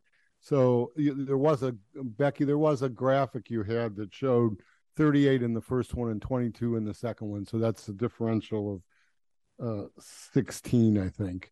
But um, actually, Brandon, can you go back to that other slide that showed a, a zoom in on the uh, sidewalk on the north side, so to speak, northeast side, whatever we want to call it. From uh, the presentation chair or from uh, the, the plan? The one you had up just before this, which showed thirty feet. In um, it was a, uh, the distance between the parallel parking and the parking opposite to it. You had that up. That was the one right before that one. We can go back to that one. Where, where we were looking at the east side, where the new sidewalk is uh, along Gabrielson, is what he's referring to. Um, there you yeah, go. Yeah, that one. So uh, Becky, just a question: did you consider when you went to this plan? The other aisles are twenty-two feet and they're two-way.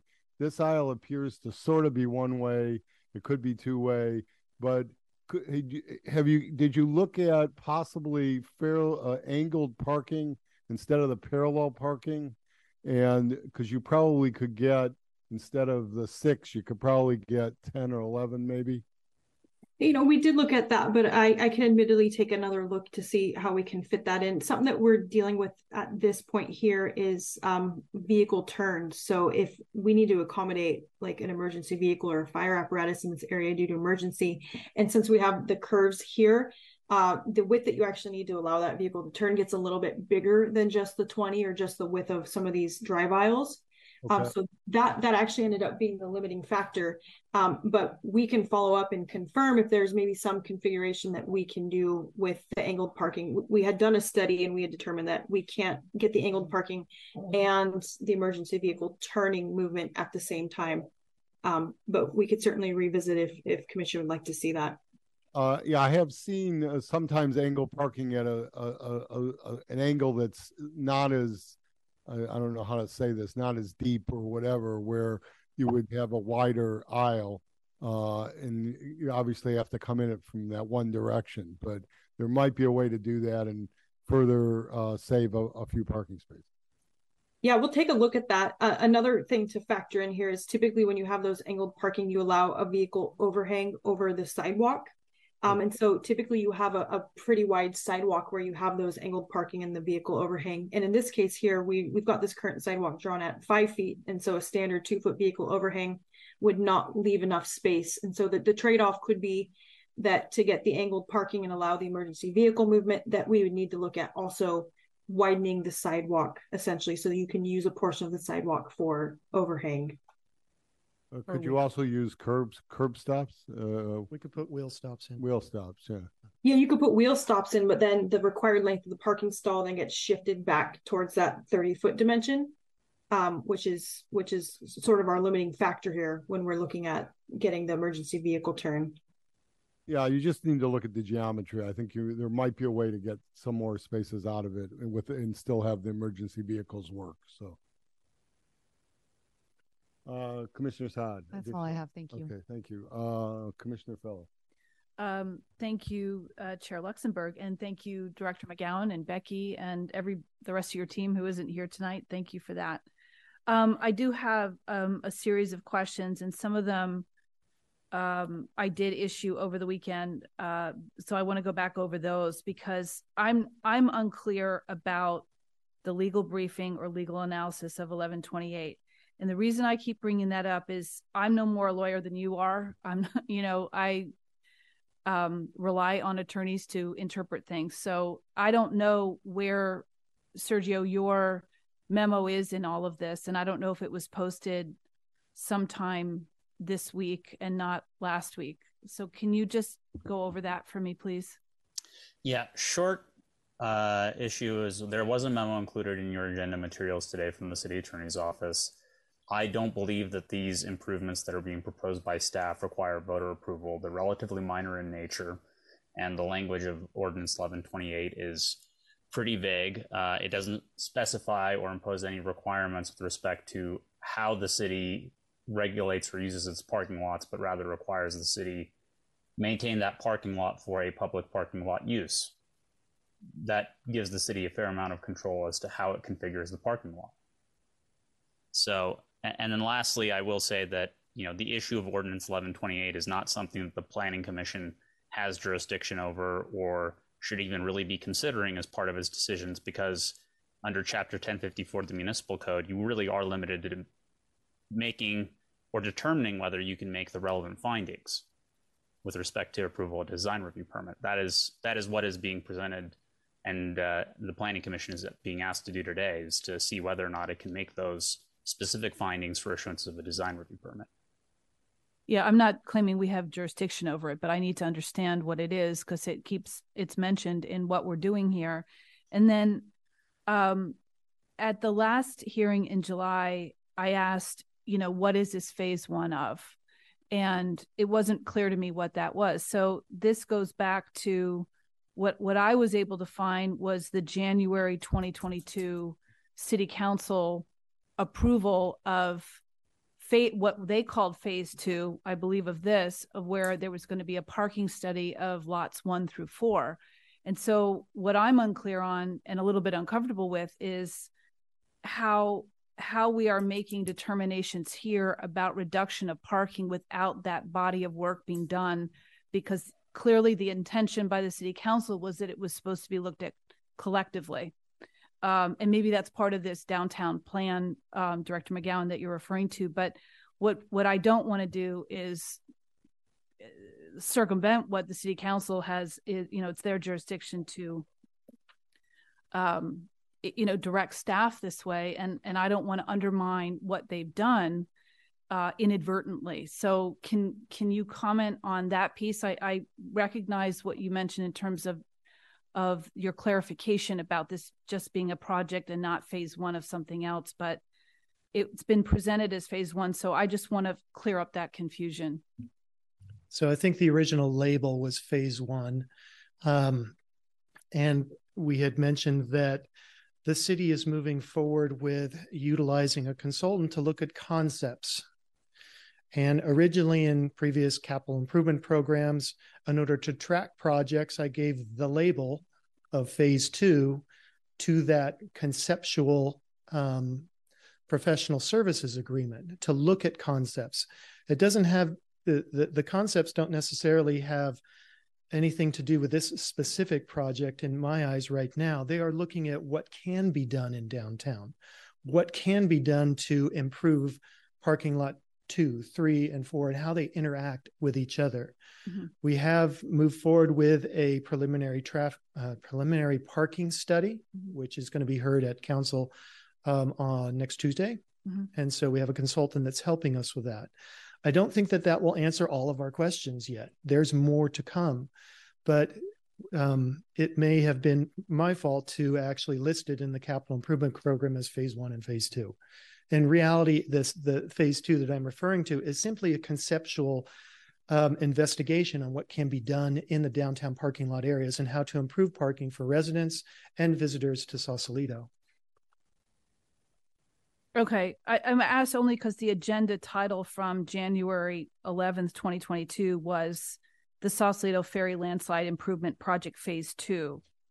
And so if they're looking for that review of, and this identifies what the two phases are, I just, I, I don't want to be in a position where um, we're undermining what their intention is. And, and it, it it's their intention, not mine or mine necessarily to um, undermine. So I, I just want to make sure that you don't believe that what they approved in January of twenty twenty-two is actually part of what we're talking about here as it relates to the, you know, we're, we're looking at, you're looking at reducing parking in lot one. And I want to make sure they clearly had their eye on all four lots uh, as it related to eleven twenty-eight and any parking reduction. So I just want to make sure that whatever we decide here tonight is not inadvertently undermining their intention for for that body of work to be done or that work to be done before we make a decision here. That's what I want to know.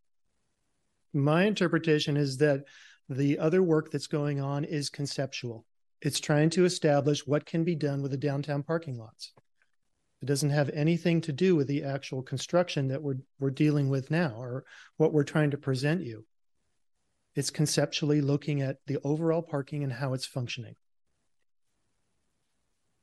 I'm not sure if I'm on the same page with you. I'm not sure if I really understand why you're asking the question. So my answers may be. Yeah, I mean, that's okay. And I mean, that's why that's why we're here tonight. I, I am just looking at the staff report from January eleventh. I copied it to Dir- Director Phipps. I'm just reading what's in it. That's all I'm doing. I'm not. I'm just trying to connect the dots is what I'm trying to do. And I'm, I, I'm not sure. I, I just want to make sure that whatever we decide here tonight, because this directly is talking about the phase two of this project. And I understand what you said in terms of clarification, but you know, it's at the city council's direction. And so it's not our place either to Uh, change what their direction is or um, shove it to the side. So I would just want to make sure that that both you uh, and the city attorney and Director Phipps feel confident that what is in front of us tonight is not inadvertently undermining what they've approved specifically as Sausalito Ferry Landslide Improvement Project Phase Two to look at lots one through four specifically regarding eleven twenty-eight. That's what I want to make sure of. That's all. That's. I don't believe it does. Okay. And city attorney, do you, are you cool with that as well? Yeah, I mean, I agree with Kevin. My understanding is there's still a lot of work to determine what phase two is going to look like. And if there, I mean, it's still up to the city council to determine if there ever will be a phase two. Um, you know, they've directed city staff to work on the planning work, um, but, you know, that that project may or may never come to fruition ultimately. So, and this is the only project that's before the Planning Commission tonight for decision. And obviously the council, when they're making further decisions on this project, including, you know, approving bids, et cetera, they will have the opportunity to review and consider all of your comments, Commissioner Feller. Okay. All right, so they've tied the two together, but we're saying they're not tied together, and that's the direction. So I'm, that's that's what we'll deal with tonight. Um. Okay. So um, there were a, quite. I'll, I just want to acknowledge all the public comments that we received for this hearing tonight, and obviously the last hearing we had. And I just wanted to ask, were all of those comments new information to you about, you know, the varying ideas about reducing parking or Tracy Way or or any of that? I, I just want to know if any of that's new. I don't understand what you're asking. We've had a lot of comments. That's true. Have I reviewed all of them? No, not particularly. Okay. Are you, can you specifically tell me what you're asking about? No, I'm just asking, there was, there's a lot of consistent feedback, and I'm just asking if that is consistent with what your public outreach was before. I still don't understand public outreach before. Yeah, you had identified, and Becky talked about the public outreach that you performed regarding this project. Yeah. And there was a timeline that was put up on a slide. Yeah. And I'm asking if the types of feedback you received at those meetings or hearings or what have you is pretty much the same as what you've heard in comments tonight. Yes, pretty much. In other words, when I'm looking at some of these comments, we've had comments in the past about leaving car- parking counts alone. We've had comments about um, only closing Tracy Way for the summer months. We've had those comments. Okay. We've had grind and repave and restripe the parking lot. Yes, we've had those comments too. And we've answered those in the in years past of there is limited budget and we can only do so much with what we have at this point in time. So oh, okay. These seem very similar. A lot of the comments we've seen team, uh, with this Planning Commission meeting seem to be repetitive. In okay. other words, they seem to be form emails with the exception of one or two. Okay. All right. Um, moving on to the next question. I'm just curious if this project anyway triggers a requirement for E V charging in the parking lot. You know, I, I'm not aware of of it, whether there is a state requirement or a federal requirement for E V charging. Sure, we would like to do that. We would like to find some spaces for E V charging. In fact, we're trying to put some E V charging stations in Lot two, and we've had some pushback on that particular project from our consultant, but mm-hmm. we are trying to move forward with that. I'm not too sure if specifically in Lot one is the best spot, okay. um, but we are looking at that from a larger perspective. Okay. Oh, good. Um, that's good.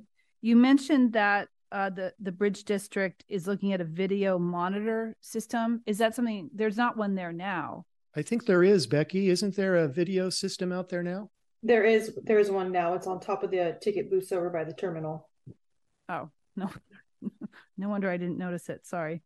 Um, then, well, let me just ask you then regarding the ticket machines, because I think Commissioner Saad was sort of maybe getting to this earlier, but it seems to me that um, you, you have all the ticket machines in one place, obviously further away from where they are now, uh, you know, towards the parking or in the plaza. But um, would you consider, or would the Bridge District consider maybe moving one or two of them uh, to other locations? So for example, that intersection of Tracy Way, Bridgeway, Anchor over there, where you actually do have a parking machine and where you're starting to queue people, it might be a good idea to think about putting one there, you know, at the beginning of where where you would normally queue or where you're directing people. Um, that could just start to free up some space in the plaza. And I don't know if that's at your discretion or probably the Bridge District's discretion, but um, I would just offer that it, unless you haven't looked at that before, maybe you have, maybe dispersing them.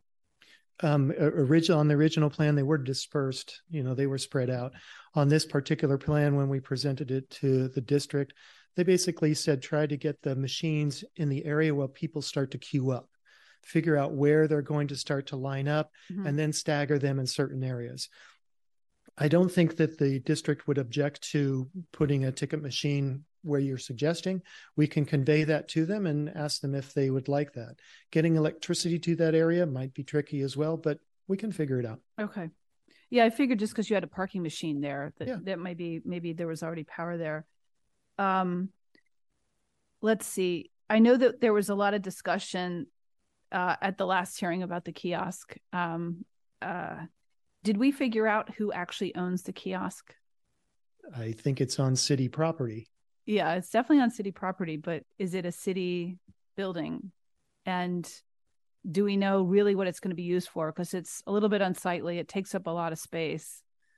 Um, and I'm just thinking of trying to free up more space in the plaza for circulation or people to enjoy the views. I have not explored that. I just know okay. it's on city property. I don't know who maintains the interior of it. I okay. know that we probably maintain the exterior. Okay. Um, and since we're below that five thousand uh, square foot threshold, um, would you consider no bioretention at all? You know, from a professional perspective, it's a good idea to do so, to put one in. Here we have a parking lot where you get a lot of people. You have a lot of folks who you know, my kids are grown up now, but I could see them with the ice cream cone walking down and dropping it in yeah. the parking lot.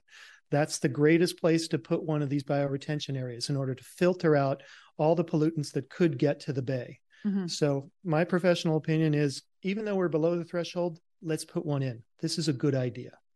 Could we pull up that slide that we were looking at earlier that shows that sidewalk in the bioretention area? Because I also want to um, maybe poke a little further and see if it has to be that size. Becky, maybe you can respond to that. Yeah, I can. This bioretention area was sized to accommodate um, the runoff that would have been generated from the previous iteration of the plaza. Um, we have reduced size by about twenty-five hundred square feet, which could reduce the size of this bioretention area slightly if we're trying to, to size this to meet requirements, even though we're slightly, very slightly under the requirements. Um, so there, there is some right sizing that could happen to this bioretention area, although it'd be, it'd be pretty modest and not something that would look significant on plan view. Okay.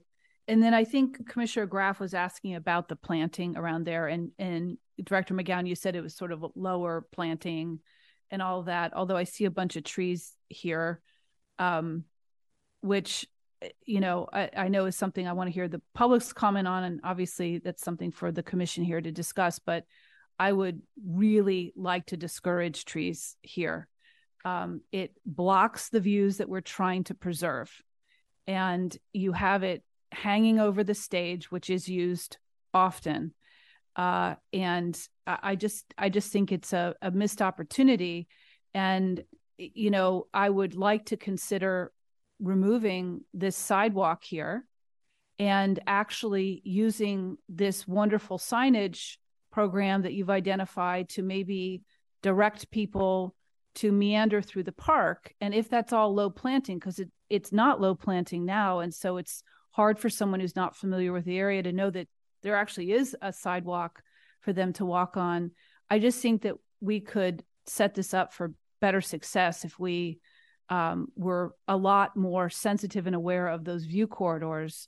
And I think that we could get people, uh, I, I think that this sidewalk is redundant with what goes through Gabrielson Park, to be honest. And if we had better sight lines, then I think people would actually use what's already there, and that would free up more space for parking. Um, because I think, you know, the question about the, you know, the number of parking uh, spaces that we're losing here, uh, you know, twenty-two in this lot is significant. I mean, maybe it's below a, a certain percentage threshold, but I think it's still significant, and it would be nice to maybe think about the angled parking here to get more in if we could reduce uh, the, uh, the sidewalk here, in fact, eliminate it. So is that something that we can consider? I I am not in favor of it, and the, Di- the Golden Gate Bridge District is not in favor of removing that sidewalk either. Most of the pedestrians walk uh, within the the roadway or the parking lot, and it's not a safe situation. I, I think they do that because they don't know that there's a sidewalk in the park, or they're not, they can't see where that sidewalk goes. Um, did you show the Bridge District any other drawing but this drawing? They've been out there several times. They know what it looks like. Right. But I mean, with the imagination of no visual blockage of uh, plants between the parking lot and and Gabrielson, was that discussed or explained or described? No, this came up because it was observed that you have people walking in the parking lot in an unsafe situation, and a sidewalk is needed in order to convey that. I, I agree. People park, walk through there. Um, all I'm saying is, was it discussed with the Bridge District? I'm asking the question. No it, alternatives were discussed with the Bridge District. Okay. Okay.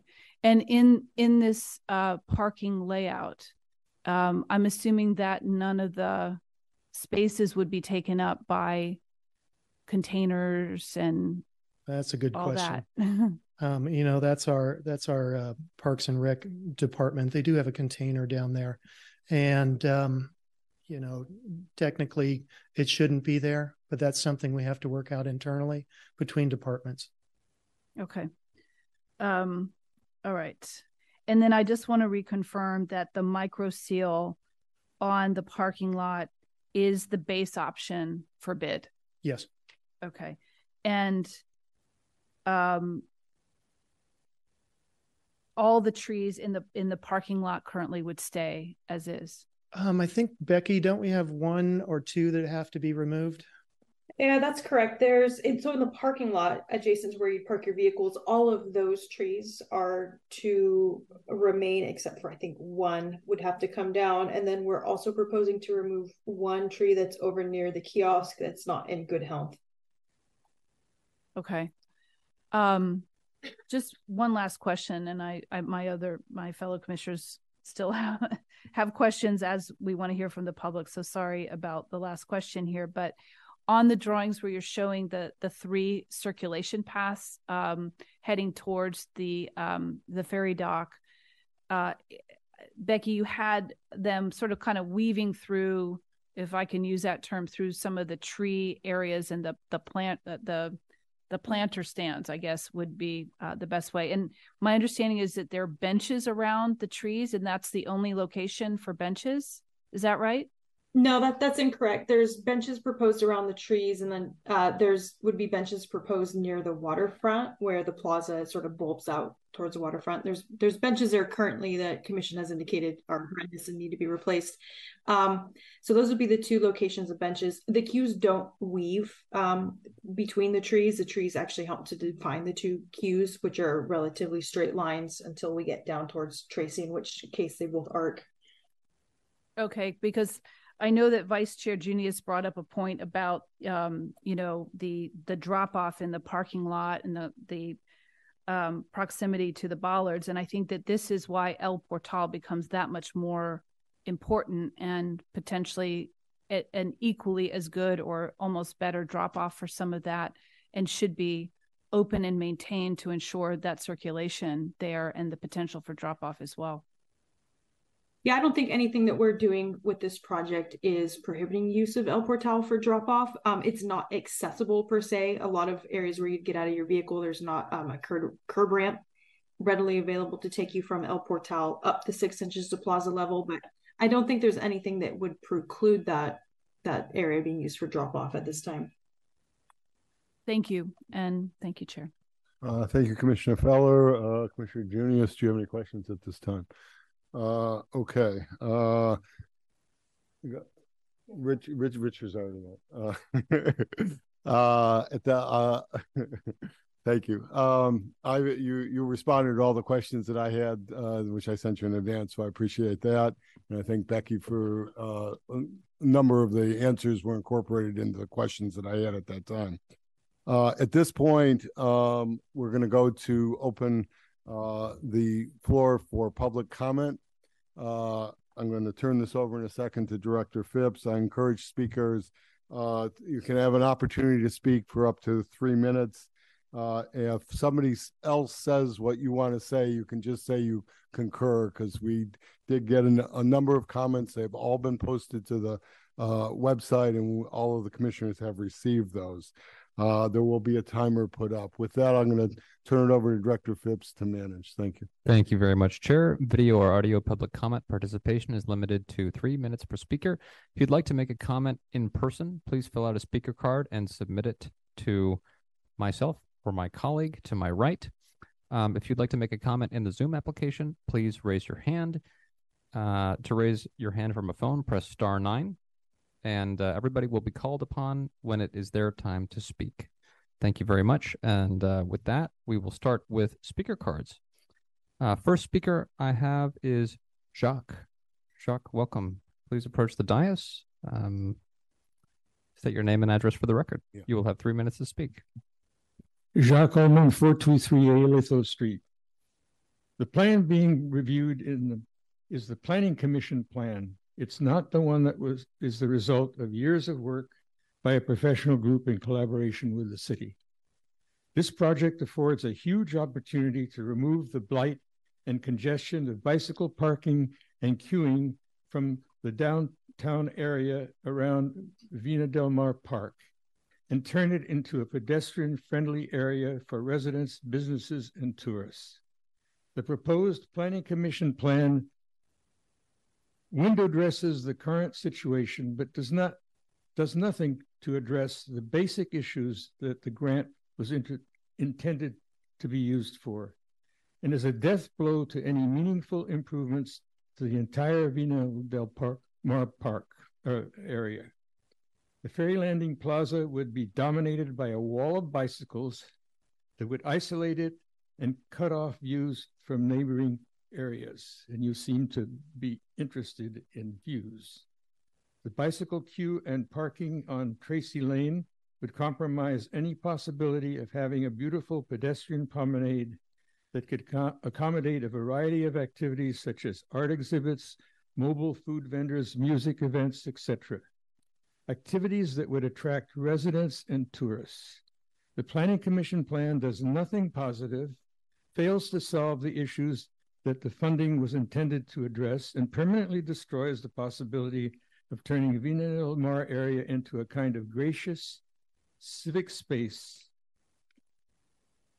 This unique site and the citizens of Sausalito deserve. The plan totally disregards the public interest and capitulates to a perceived inconvenience to a private small parking lot. The plan being reviewed is not really a plan. It is simply a repetition of the existing condition with some new pavement and curbs. Years ago, when I served on the Design Review Board, I understood my task was to serve the general community, not a special interest. What is happening here is a tragedy, and I hope that you will seriously reconsider what you're doing. Don't be responsible for destroying an opportunity for us to finally have a ferry landing area that we can be proud of and want to spend time in. We can work on mitigating the private concerns of the yacht club and help them understand that a small compromise on their part can allow all of us to finally have a public pedestrian-oriented space that we have been dreaming of for decades. The Planning Commission plan destroys that possibility. And since the last hearing, we on the professional group have re-looked at our plan, and we can adjust to accommodate a number of your other concerns, but you cannot have bicycle queuing and pedestrians coming through the plaza. It won't work. Thank you very much for your comment. Next speaker is Cass Green. Cass, please approach the dais and restate your name and address for the record. You'll have three minutes. Thanks. Good evening, commissioners. Um, my name is Cass Green, and I uh, own the Inn Above Tide with my brothers, uh, Mike and Willie McDevitt. Our family has been in business in Sausalito for over sixty years. And last year, the inn was responsible for uh, approximately nine hundred forty thousand dollars of the T O T tax revenue uh, received by the city of Sausalito. Um, I really appreciate all the work that's been done on this project, especially the work you guys have put into it, Kevin's group, um, the professionals, Uh, the, the consultant. There's a lot of work, and uh, it's much appreciated. However, it was with dismay that I watched the July twenty-sixth Planning Commission meeting, which greatly amended the plans uh, presented by staff to move the queuing for pedestrians and bicycles from the north of the ferry landing to the south, where it will cause confusion with um, vehicles on El Portal. And that is my concern. My dismay comes from my concern for the safety of the area. I mean, we live down there uh, day and night. Our staff works with it. So does uh, Sausalito Hotel. So will uh, Cultivar when Cultivar opens up. And by putting all those queues together, and you could see today on the presentation that the queues are right up against each other. It's going to cause a ton of confusion. And there's not just two queues we're talking about, pedestrians and bicycles. There will be a queue on the ticket kiosk also. So you've got the ticket kiosk, people coming off the ferries, the other two queues, all mixed. They're going to end up mixed up together. And a ton of people coming down El Portal. I don't care what you say. They're going to come down El Portal. They already walk in the middle of our El Portal. They cross El Portal. I'm surprised that somebody hasn't been killed yet. Somebody will get killed if we don't rationalize the queuing. So my concern is for the safety. I'm also concerned that there, there uh, does not appear to be enough room in the circular of El Portal for a fire truck to be able to turn around. And that needs to be investigated. Um, as you've seen, the, the, the proposed queues are very congested. And again, there will be three queues, not two, because you'll have one on the, t- on the kiosk. Surely we can find a path forward that will produce a safer alternative uh, than the one we're facing right now. Then being concentrating a small plaza area and falling, which will fall into El Portal. And what it also will do is it'll end up backing up into Bridgeway. Because remember, you've got Cultivar opening up. And so there's going to be traffic backed up onto Bridgeway from El Portal if these plans go forward. Um, we especially urge you to retain the ticket kiosk in its existing position so as to reduce low, uh, chaos in the plaza. So please don't put the kiosk in the middle of existing two queues and creating a third queue. That's just going to make it worse out there. So again, my concern, my concerns aren't about the hotel. It's about the safety. And we, I'd love to see clarification on the parking numbers because that scares me. Thanks very much. Cass, thank you very much for your comment. Next speaker is Michael Rex. Michael, please come on down, restate your name and address for the record. You'll have three minutes. Well, I'm architect Michael Rex. Um, I've served for two years on the design committee uh, to study this in great detail, to talk to all the stakeholders uh, and look at regional transportation plans. Um, we've been ignored. Uh, this whole process has been hijacked by the Planning Commission, and your designers have been ignored. Uh, the project's been handed off to the engineers uh, to do your bidding, and we're ending up with a failed plan that doesn't even meet its objectives. Its objectives is an improved circulation, and this uh, to improve circulation, this preserves the poor per, uh, circulation that's there now. Uh, the plaza is completely walled off by a line of bikes. That'll remain. Uh, a queue of, of people, that'll remain. You won't be able to get out of your car at the loading zones.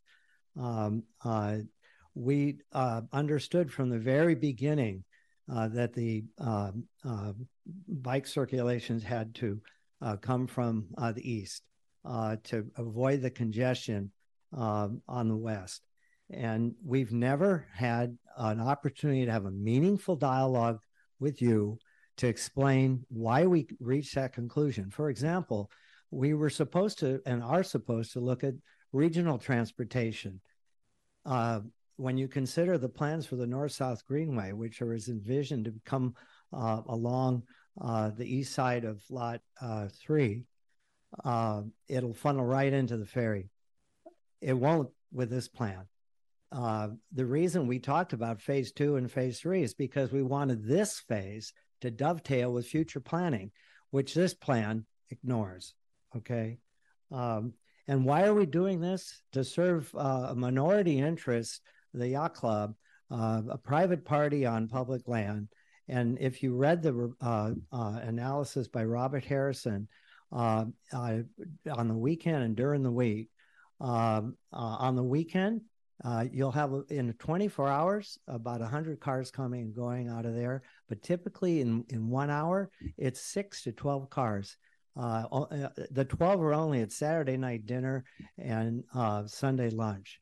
And for that minor inconvenience, actually, David Parisi solved it. He's converting that sidewalk into a roadway, a paved roadway, so it won't look like a sidewalk. This plan keeps a narrow sidewalk. I, I would argue we'll have better circulation. Uh, but all that's being ignored, okay? So if you're set on adopting this plan, please do so tonight so we can move on uh, to a venue where the people, uh, decision makers, will actually consider uh, uh, the, the serious flaws to this plan and consider the careful input and study and the reasons behind the plan that you're rejecting was put together. Thank you. Mister Rex, thank you very much for your comments. Next speaker is Alice Merrill. Alice, please approach the dais, restate your name and address for the record, and you will have three minutes. Hi, I'm Alice Merrill, one seventeen, one seven, where do I live? one seventeen Caledonia. Um, I, of course, am on the other side of the speakers so far.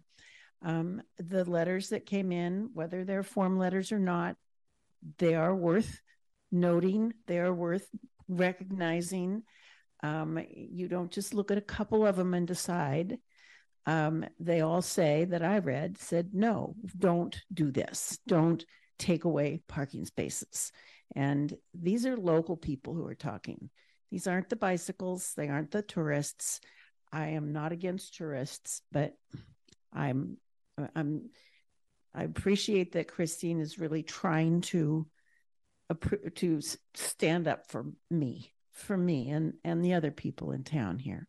And um, why not fix it so that the, so that you can walk through the park to get to the ferry instead of put a whole nother sidewalk in? For heaven's sakes, there's already one there. And if you can't find it because there are too many trees, fix that. Don't put a whole sidewalk in. Don't take away parking places. Old people, I'm one, drive there for all kinds of things, and they want them. They want parking. They need it. And um, to to hear talking about putting art projects and and food trucks and all this kind of thing in the um, in the parking lot and on the plaza. Well, we don't need that. We have restaurants all over the place. We don't need that. We need parking, and the people who live here really want to be able to use that parking. And the people who are coming on their bikes, they are, they know that they're getting into, uh, people all over the world know about Sausalito, all over the world. So they're coming to see Sausalito. We're lucky. We're not so lucky. You know, it's, it's a combination. Um, but they do must know that when they come, it's going to be, it's going to be crowded. Um, I, it, it isn't a minority interest that you guys are standing up for. It is a town, a locals, a big group of people. If people were paying attention, they would be here saying this, and they have written a lot of letters. And I just, I don't think that you're standing up for my interests and the other, the other locals' interest is the minority interest. And thank you. Alice, thank you very much for your comment. Chair, that does it for speaker cards. As a reminder to the audience, if you would like to speak, please submit a speaker card to myself or my colleague, Maria Hernandez, to my right. Um, without any additional speaker cards, I will move to the Zoom application. Next speaker is John Flavin. John, uh, please unmute yourself, and you will have three minutes to speak. Please state your address for the record. John Flavin, one two nine Prospect Avenue. I have a real concern about this number of parking spaces. Oops, it seems to have moved over from twelve to twenty-two. We think it's thirty-four, and then you add Tracy Way. So it is becoming a significant number, not a minor one or a minor change. The, the sidewalk, I learned a long time ago in parking lots, you do not tell people how to walk. They're going to pick, they're coming from probably lot three commuters, and they're going as fast as they can to get to the the, the boat. So they're not they're not going to be directed to the left or the right or whatever. They're going to go a straight shot. So you're wasting a lot of time with that that sidewalk on the side. It isn't going to solve the Bridge District's issues. Finally, and I know you're not concerned about financials, but the city has essentially made the one point nine million dollars budget the floor and for, for this project. And it's just going to go up from there. I can hear it, every word that it's said. So this project's going to be, in Sausalito tradition, way over budget. Thank you. Thank you very much, Mister Flavin, for your comment. Next speaker is Sandra Bushmaker. Sandra, welcome. Please state your name and uh, address for the record. You will have three minutes to speak. Hi, I'm Sandra Bushmaker, three seventeen Sausalito Boulevard. I sent a, a custom letter to you uh, today. I don't think it made it to the agenda, uh, but I do want to reference the eighty other speak uh, letters that were attached to your July uh, agenda, along with probably at least thirty letters to this agenda that I think require your attention. I don't think this plan is ready to go to the council. We've already heard many issues raised tonight that are unanswerable. The largest among them is the delta in parking spaces. I personally counted the map, uh, the uh, drawing of eleven from November twenty-second, twenty twenty-two, and the current uh, drawing, and I came up with a delta of thirty-four spaces. So um, I don't know, and I think that that fact has direct impact on eleven twenty-eight considerations. So I think that this plan needs to get that straightened out before it goes to the city council. And I think the budget issue also needs to get real. I mean, I think we need to have a better issue. We don't want to see ourselves in a situation where our Measure F monies, which were seven million dollars, ended up costing us thirteen million dollars. The city's already in the red, uh, given the new contracts that they have just uh, entered into with uh, staff. Um, I, I would speak against the bioretention field. If it's not triggered, why are we spending money to do it? And in, in addition, I, I just don't think it's necessary. Uh, certainly we're below the five thousand threshold. Uh, I also wonder about the Gabrielson meets and bounds that was shown in that one drawing, whether the deed from the Maddens was actually uh, examined to determine the bound the boundaries of Gabrielson Park. Uh, lastly, or second to the last, I would like to uh, just bring to your attention that bike traffic is down in Sausalito.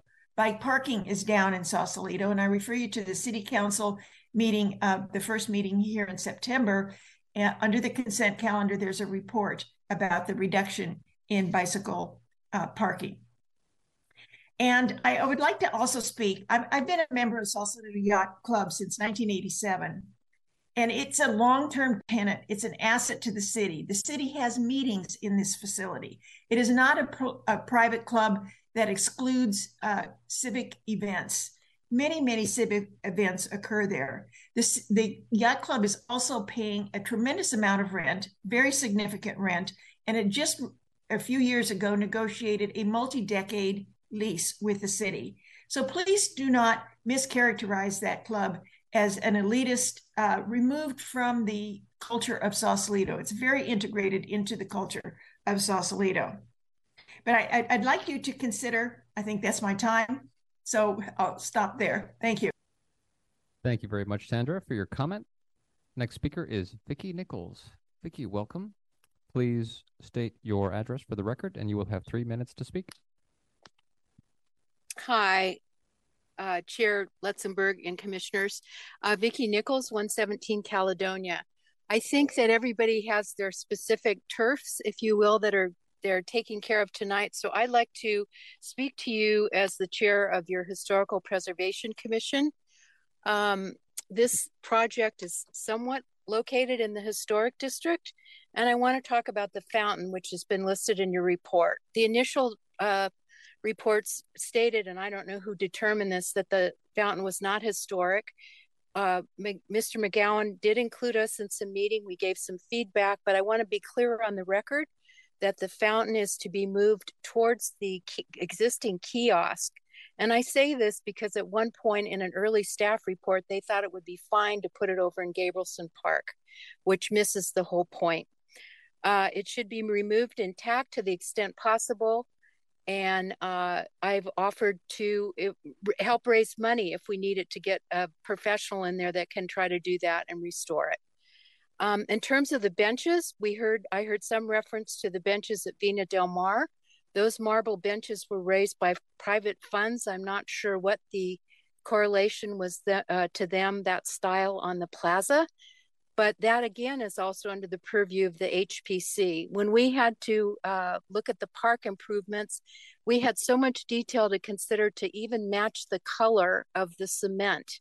You're sur- you're surrounded by historic stone walls there, and you're talking about repaving the sidewalk on El Portal. I would like at least for this plan to come back to H P C when you have more details. This is clearly in our purview.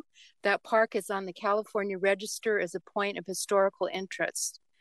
Um, let's see what else. Oh, the bioswale. Let's, let's consider that this project has gone on so long that the trigger was ten thousand feet. It is now down to five thousand feet.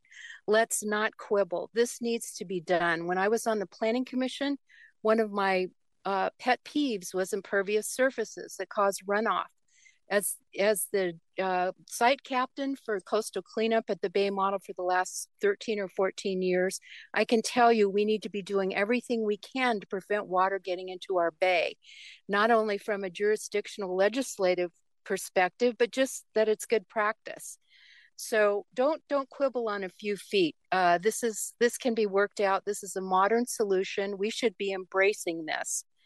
Um, I think this is it. Uh, But I do, I do want to um, have more input on what you're you're planning around El Portal and the, those walls and sidewalks and improvements, and even the existing um, hardware in the um, the areas around there. Traditionally, we've had some input. It's listed right in. Thank you very much, Vicki, for your comments. Next speaker is Teresa Ancona. Teresa, please restate your name and state your address for the record. You will have three minutes to speak. Hi, thank you. Uh, my name is Teresa Ancona. I'm here as a chair for the Sausalito Chamber of Commerce, and uh, we are located at twenty-two El Portal. Uh, and I just wanted to reiterate, uh, like from the July meeting, that we are in opposition to any loss of the parking spots in parking lot one. Uh, also uh, pertaining to the maintenance for the current kiosk that sits on the plaza, the chamber is responsible for maintaining the exterior and interior of the plaza. Thank you. Thank you very much, Teresa, for your comments. Chair, I am looking to my potential speaker cards uh, for additional speakers. Seeing none, looking to the Zoom application for raised hands. Seeing none, back to you. I'm going to close the public hearing portion of this item. Uh, with that, I'll bring it back up to the dais and look for comments. Uh, Richard.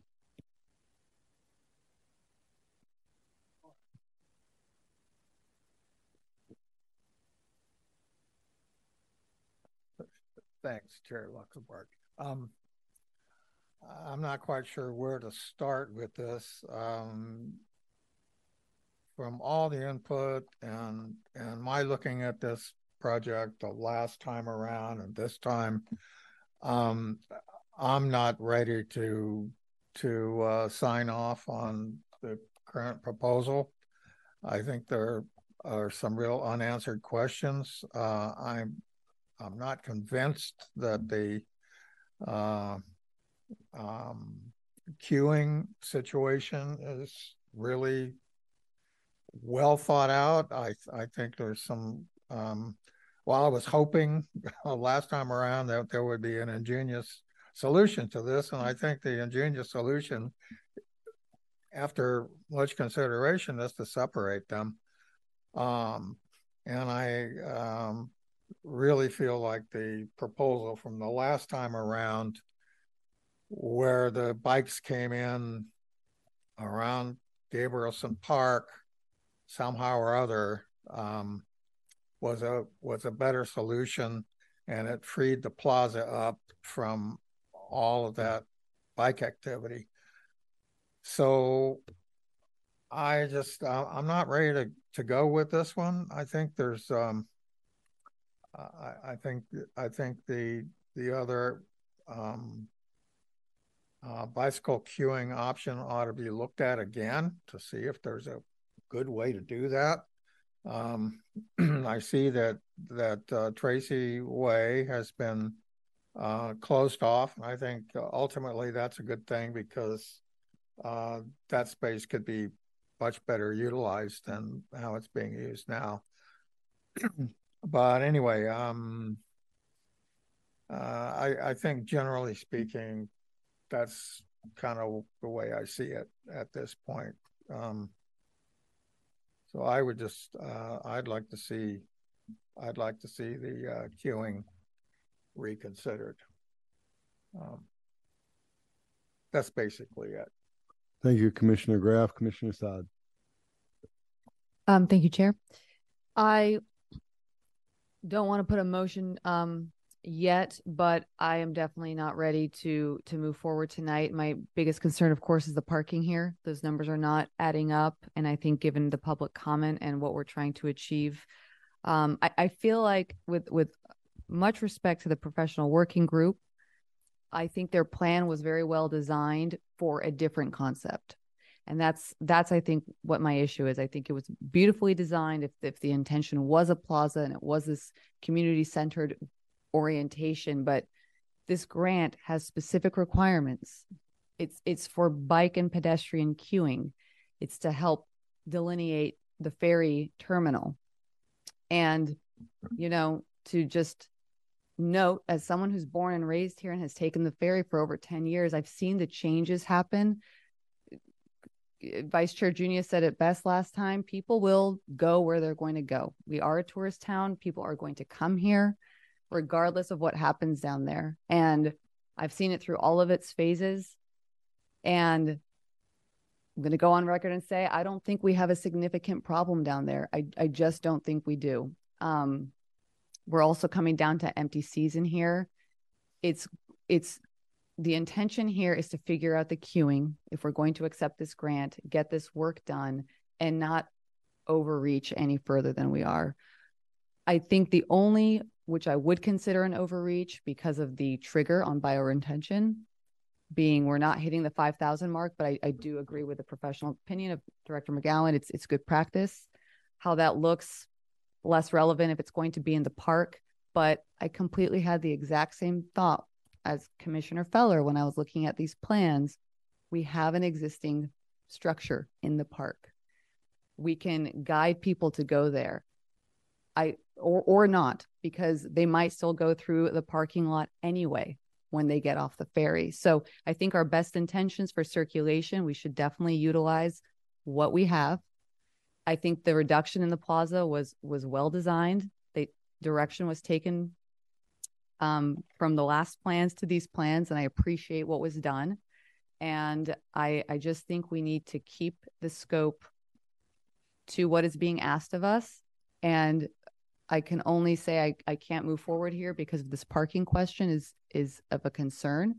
Um, I would suggest to remove that east side parking lot, move pedestrians into the park if needed, and let's lose our parking on Tracy Way. To one of the professional group's comments, it is a nice passageway. The bike racks sound um, not permanent, so those can be re- removed during winter months, and it can be opened up, and people can walk there as well. So um, I'm having a hard time. I think we're trying to shove a lot here, and I think we just need to stick with what we're what we're being asked for. And I think this new plan solves our issue on the queuing. And um, I wish I could move forward for other reasons. I can't with the parking, but I, I think this is a much better version than than what we saw last time. So that's where I am. Thank you, Commissioner Saad. Uh, Commissioner Junius. Thank you, Chair. Thank you, Chair. A long night. Um, hopefully it doesn't get too much longer. I, I do want to start at the beginning with what I think are the four key requirements of the grant, which is really where we should be starting. And it's stated pretty clearly in the staff materials. There are four bullet points uh, that are critical here. Um, we're supposed to be improving and enhancing pedestrian and bicycle access routes to the shoreside plaza, plaza promenade, modify existing city-owned parking lots um, uh, uses to better integrate the areas um, for vehicle, pedestrian, and bicycle uses, and to improve circulation, safety, and efficiency. Increase the area available to safely stage and process ferry passengers and bicycles using the city parking lot areas. And finally, widen and expand pedestrian and bicycle access routes and improve wayfinding. So with, with all due respect to that letter we just got from the Bridge District, I frankly think they'd probably say anything to get this thing across the line at this point. We're four years into this, remember. Frankly, I don't think the plans in front of us do any of these things. They do not achieve any of these goals. As uh, Jacques Ullman said at the very beginning, at best, this plan makes permanent the temporary measures that have been in place for years. Those large potted plants forming barriers to keep cars out of one small little pocket of the parking lot, and formalizing the closure of Tracy Way that's basically already effectively closed uh, and reserved for bike parking. With the exception of the new signage that we saw tonight, which frankly is the first time I saw that, I don't think that staff presentation was in the materials that the public had available and that we all had available before the hearing. I don't think that's a huge deal. I expected there to be signage, and I think the signage and bike queuing uh, has been clearly uh, laid out tonight, and I think it's problematic. I think to Commissioner Groff's point, um, some of those some of those uh, dotted lines, they looked a little scary.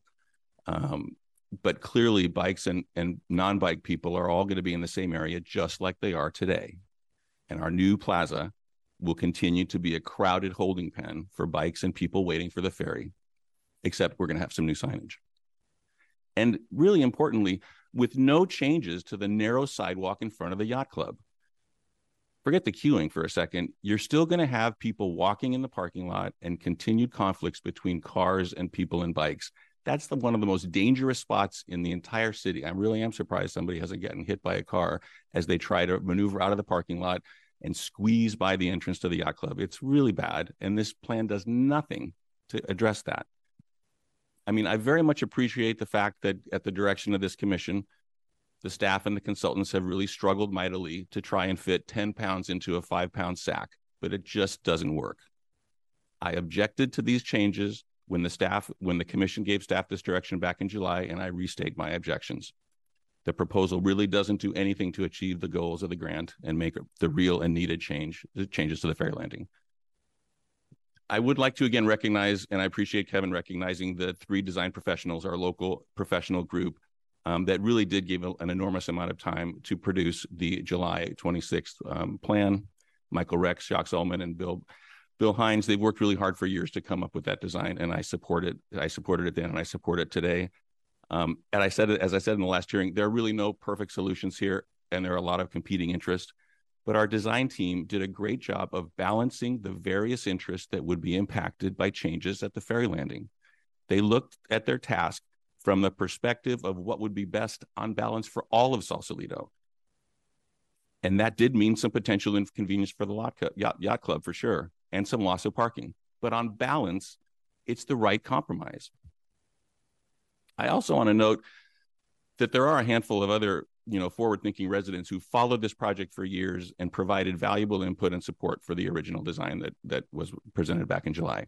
Kieran Culligan and Aaron Roller, um, I want to specifically thank the video link that they included in their letter to us for this hearing, really make it clear that the design we saw on July twenty-sixth does address those issues. And what we're doing here tonight, if if um, the, if we move ahead with these plans, just don't. There will still be bike, auto, and pedestrian conflicts. And then finally, about the parking, I want to acknowledge the comments about the parking. We got about twenty emails that were identical from people who really just seem to want to use this grant to get a better parking lot. I think Sausalito has a lot of parking. Frankly, Sausalito is one big surface parking lot that stretches from the ferry landing to Dunphy Park and beyond. We don't need any more parking. And in order to get some changes that benefit the broader community, we can afford to lose a few spaces. Preserving car parking is not the purpose of this grant. We don't need a better parking lot. We need a better ferry landing. We need a ferry landing the city can be proud of. Visitors from all over the world come to Sausalito on the ferry. This is our front door. And right now, it's a parking lot. Sausalito deserves better. I urge my fellow commissioners to reconsider this situation and support the original July twenty-sixth design. Thank you very much. Thank you, Vice Chair Junius. Uh, Commissioner uh, Feller. Great. Thank you. Thank you, Chair. Um, I've got some concerns about the conflicts uh, in the parking count, and maybe that's something at, at some point we can go back over, because the difference between the number that was thrown out was thirty-four versus twenty-two in the lot definitely has an impact on that five percent range. I also just want to go back and invoke the twenty twenty to twenty twenty-six strategic plan that the City Council adopted, and its implementation plan, which specifically called out this project and uh, their intent to control any scope creep in this project. So I go back also to what the grant was originally for. Um, and with respect to um, at least two of the commissioners at this point who might not agree with me, I actually I actually think that this does, from an urban planning standpoint and principles heavily rooted in that, this actually does address both the scope and issues with circulation in a reasonable manner. There is no doubt that um, a larger vision of this downtown area is ultimately what's needed, but that's not what's in front of us this evening. Uh, and that is not the intention of, of what this permit is for. So we have a limited scope for what that really is. And that scope is really what's defined in the grant. And I actually do feel strongly uh, that um, we've addressed a lot of it. I don't think that there's a perfect plan here, because I think that really we should be looking at a larger scope uh, when we're visioning these things. But again, um, there's there's a bit of money here that we could certainly use to make improvements uh, to uh, parking, to circulation, et cetera. Uh, this also assumes, you know, hopefully, well, the grant is not contingent on this, but we're also still hoping that we're going to get a better ferry uh, uh, dock Uh, in the future and and a, and a larger one. Uh, so let's hope that that happens too, because I agree we need a better ferry landing. Um, I'm not ready to approve this tonight because I think there's too many questions related to the parking. Um, I would still like to appeal to the rest of you to consider taking out some of those trees to preserve view corridors. That that those are the money shots. Those are the million dollar views. That is a lot of reasons why people come to Sausalito, and those are our public spaces. So I would love to see uh, more thought being put into how we can actually preserve and and celebrate those areas in this area, specifically uh, in the landing. Um, you know, uh, those th- that that's pretty much where I am now. But I, I really want to get to the bottom of this parking count, because I don't think this is something we can be incorrect about. Um, so that that's sort of my major holdup. It, I'd like to see ticket uh, machines dispersed and all of that kind of stuff. And I think that those are things that we can comment on and, and possibly condition with further discussion with the Bridge District, um, and just think through some of that a little bit better. Um, but again, I go back to invoking the strategic plan and the implementation plan of the strategic plan, and ensuring that and controlling scope creep on this, what's in front of us tonight. Thank you. Thank you, Commissioner Feller. Um, all right, where are we? This is a good question. All right, we've had, we've been reviewing this for a year and a half and, uh, or longer. And there are people in Sausalito that don't want to lose any parking. And there are people in Sausalito that would like to make it all pedestrian if they could. There are Uh, if there are seven thousand people in Sausalito, we might have seven thousand different opinions. But this is a grant that the community has uh, received with the G G B H T D, and they're going to improve the dock. This is not the end of, uh, of, as we all know, there is another phase looking at the parking and long-term, um, long-term solutions. Uh, nothing, I, I do not believe that what we do Uh, on this particular project will preclude future improvements. Uh, we will. We need to do uh, work on the dock, and and we need to do work on the plaza. We need to deal with queuing. We need we need signage, and we need we need uh, it defined. Uh, closing Tracy Way, I think, is a good idea, despite several comments we received. It's closed in the summer. It, it, it you'd have to take a right turn out of there. It's a safety hazard. Uh, the people that come from parking lot two or three to the ferry walk through the center of this parking lot. I walk through Gabrielson Park many, many times a week. I walk through this parking lot many, many times. It depends on where I'm coming from. So there does need to be safety, and, and there does need to be access.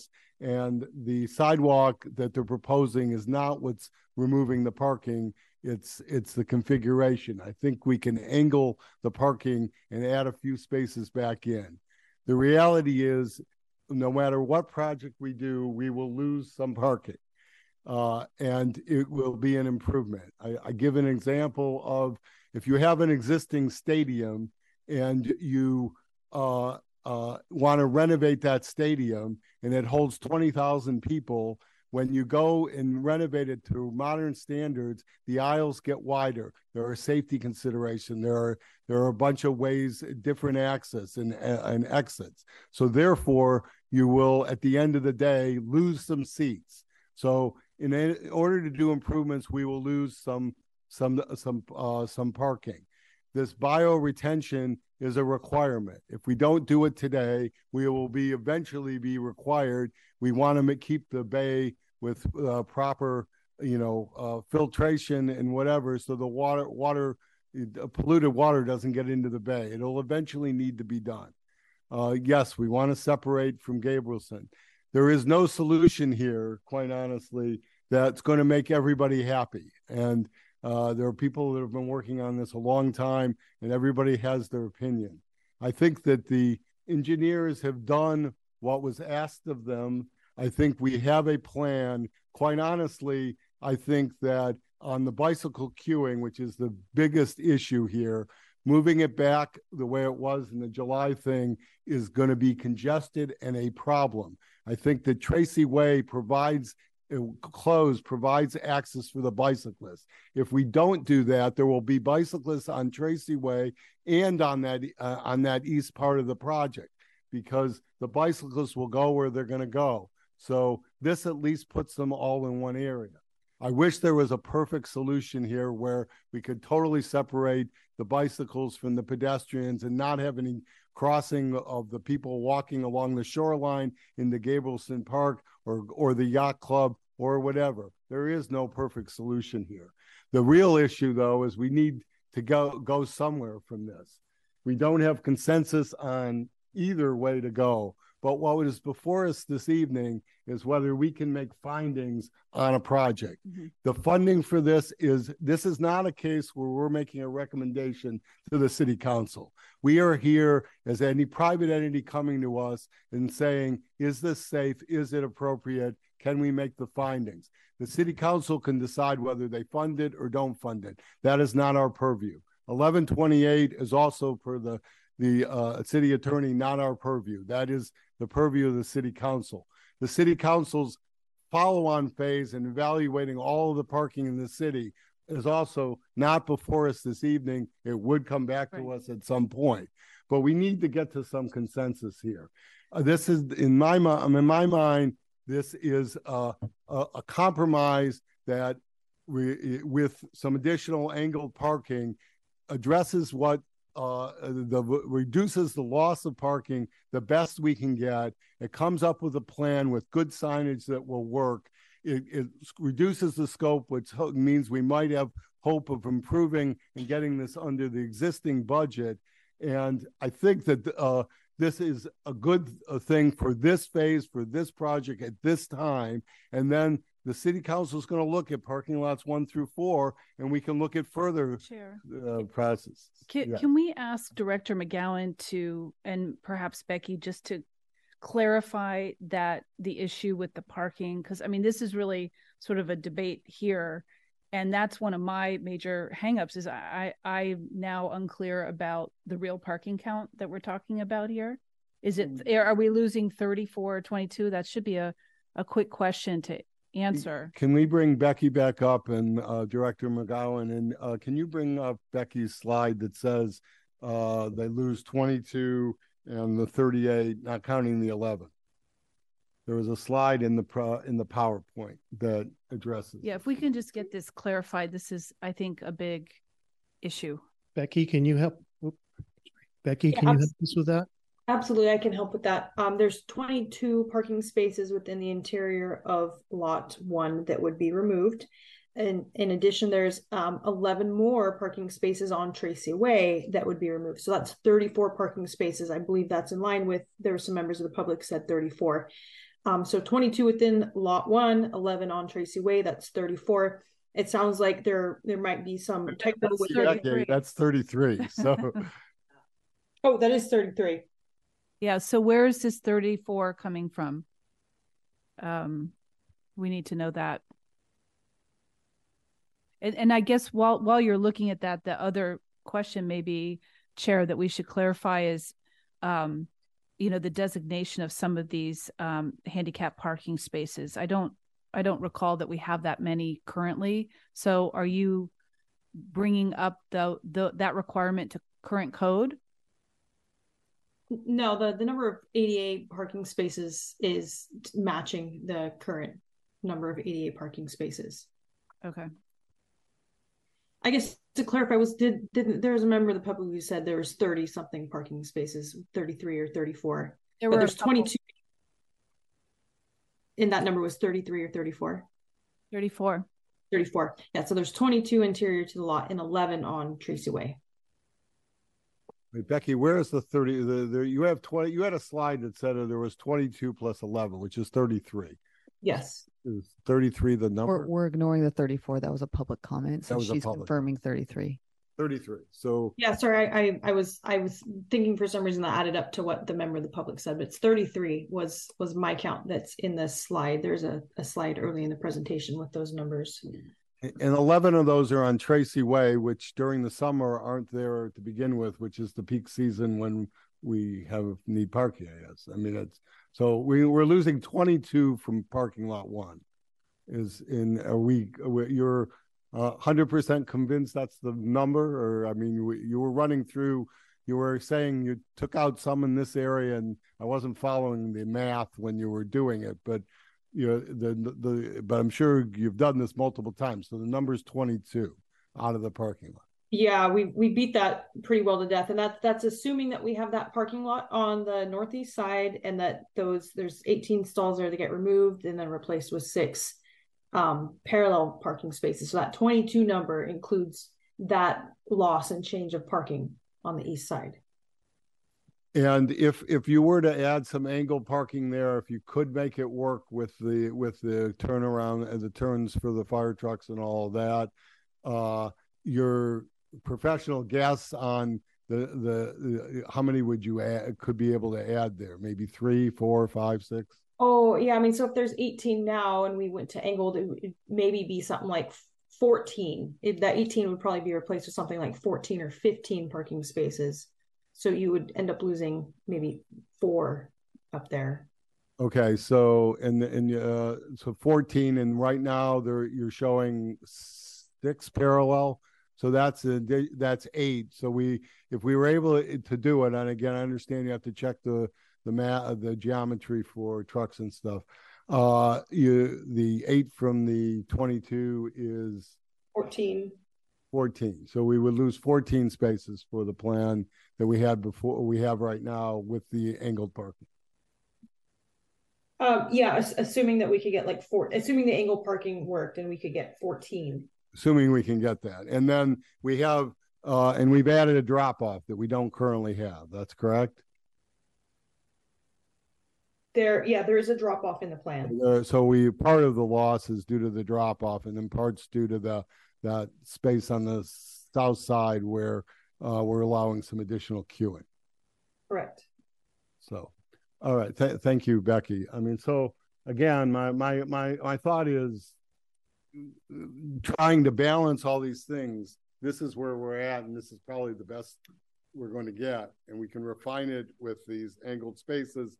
We can deal with putting a ticket booth wherever Uh, you know, G G B H T D wants it, uh, and maybe we split the two. I think that is um, not a bad idea, because they said people will queue to those, and maybe one goes on Tracy Lane. But that's a, the the location of the ticket booth's a nuance here. I mean, I don't think that holds up the findings of where they locate tickets. So long term, most people are going to have a lot of a lot of people have them on their phones, so they'll be logging in on their phones and not need the tickets eventually. Uh, even the even the tourists. I mean, that's a lot of where we're going. So I don't think the, the two, I, I do agree we should look at splitting the ticket yeah. booths. That's a good idea. But I, I think we really need to move this ahead. I, I really, you know, I don't think I'm convincing any of you, but uh, if we can get three votes to move this ahead tonight, I would, I'd like to. Well, Commissioner Sun. I want to move it ahead as well, but I'm not going to vote on, on math. that that Becky needs to professionally, I mean, I appreciate what you're trying to do, but we we need to come back with some hard numbers. It's a contentious issue. I know everyone has their own opinions here, but Saturday night, I circled that lot three times and I had to go back to leave the lot to another lot. I mean, we we have a we have a parking issue. We don't have a master plan. We've got arena. Okay, we've got seven hundred twenty-four units, mm-hmm. including some spaces that are right in that area. We've got Cultivar that this whole commission voted on to stay open till midnight. We we need parking. So there's a big difference between thirty-three, twelve, twenty-two. So I, w- I would be comfortable. I mean, we could, we can't do the math here is, is the problem. So I don't know how to solve for that. Well, but let me, uh, can I ask you this question? Yeah. You can't solve the math here, but the reality is, is it, uh, the plan we had in July took out uh, thirty-eight. Yeah. And the, enlarging the plaza and providing drop-off is going to take out spaces. Where they're, they're, we're, the geometry of whether they can try to restripe it or get whatever, that with uh, we're going to lose some spaces in order to do this, no matter what we do. And they're, they're, they came back and maximized the number of spaces, whether uh, whether it's fourteen or thirteen or whatever. The only way to get more is to squeeze down the new plaza even more. That's the only way to get more. But what about this There's east side lot, or this east side sidewalk? east side sidewalk? The east side sidewalk is where we're going to put angled parking in, and and we can narrow the sidewalk to make the angled parking work. But it, it eventually, the the you know, there there needs to be some sort of sidewalk there, because people walk from parking lot too. So can, can we just pull up the slide that shows that area again, just so we're all looking at the same thing and everybody in the audience or at home um, is following us? If we can just zoom into that, the uh, so, new sidewalk area. Thank, thank you, whoever's piloting. Thank you, Director Phipps. So I, I think uh, what we're, I think where we're going, and I'm paraphrasing, so everybody correct me, is either uh, reduce the width of that sidewalk or eliminate that sidewalk to achieve uh, or reclaim parking that's been lost. Um, I know that, that I recognize what uh, Director McGowan said in terms of he would not necessarily recommend that, but Um, if we could think about incorporating some of that wayfinding that was so well articulated in this presentation on the sidewalk that leads to Gabrielson Park. And in, in conjunction with that, we have low rise vegetation and perhaps no trees there, then maybe people would be, would see that there's actually a path there to get where they need to go. Um, Uh, I, I would certainly be in favor of that. It achieves what we're looking for f- to recover some lost parking. It achieves, you know, our principal goal of, you know, uh, celebrating view corridors um, that we've talked about over many years and many hearings. Uh, Becky, can I ask you, what is the width of the sidewalk uh, that you're calling the east side, which is really the north side? Um, it's five feet wide. It's five feet yeah, wide. So we can't go. So we can't go any less than that. And there, there seems to be a, a gap between the sidewalk and the curbing. How wide is that? Uh, that gap that you're looking at there, that is the gutter pan, and that's two feet. Uh, but that's counted for the width of the parallel parking that you have there. And so that, that that's not a feature that we can. Okay. Um, and this is one-way traffic in this um, particular um, aisle. Is that correct? Yes. Yeah, that's correct. Okay. And what's the width of the other areas? I, I I see one, like you have a you have a an arrow towards the bottom right. What is the width of that? twenty is, is it twenty feet? I can't read it from here. I guess I'm not sure where you're looking. Most of the drive aisles where you back out, where you have vehicles backing out opposite each other, it's twenty-two feet is is the distance that you need. Okay. And you've got thirty here. We have thirty here, correct? Okay. All right. So I, I would think that that can be reduced. I mean, if the uh, emergency vehicles get can get through the twenty feet, then it's the turn that that you're talking about. Um, I mean, I, the, the more I look at this, um, commissioners, the, the lot is how big it is. Other than this sidewalk, whether it's in or out, they they only can get so much parking out of the area. And so to get more parking, we're going to reduce the size of the plaza. And so, and I think we've already reduced the size of the plaza. So I think, you know, we, you know, if we go back to July, we're going to lose even more spaces. Uh, this seems to be, with some angled parking in this area, uh, uh, the way the way to do this. Um, you know, uh, it, Becky, let me ask you this: is there a way to move a move that sidewalk a foot closer to the bioretention, and then move, uh, make the bioretention longer slightly? Well, yes and no. Like we could we could certainly construct, we could push that sidewalk several feet planned north if we wanted to. However, during a previous Uh, planning commission meeting, we had res- and yeah, it's planning commission.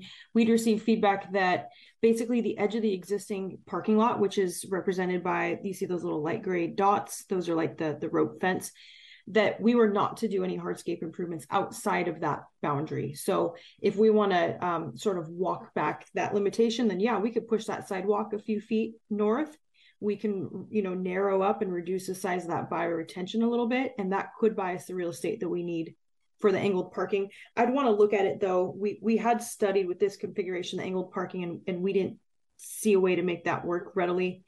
Um, but we would have to encroach past that rope fence, which was previously sort of a, a line that was drawn in the sand. Understand. I mean, I, my issue, honestly, is you're not going to get people to walk. I, I walk through Gabrielson Park along the water, and I walk along the thing from the Spinnaker. But once you get up to that corner, you're going to cut through, as as Director McGowan said, you're going to cut right through the center of that parking lot if there's not a sidewalk.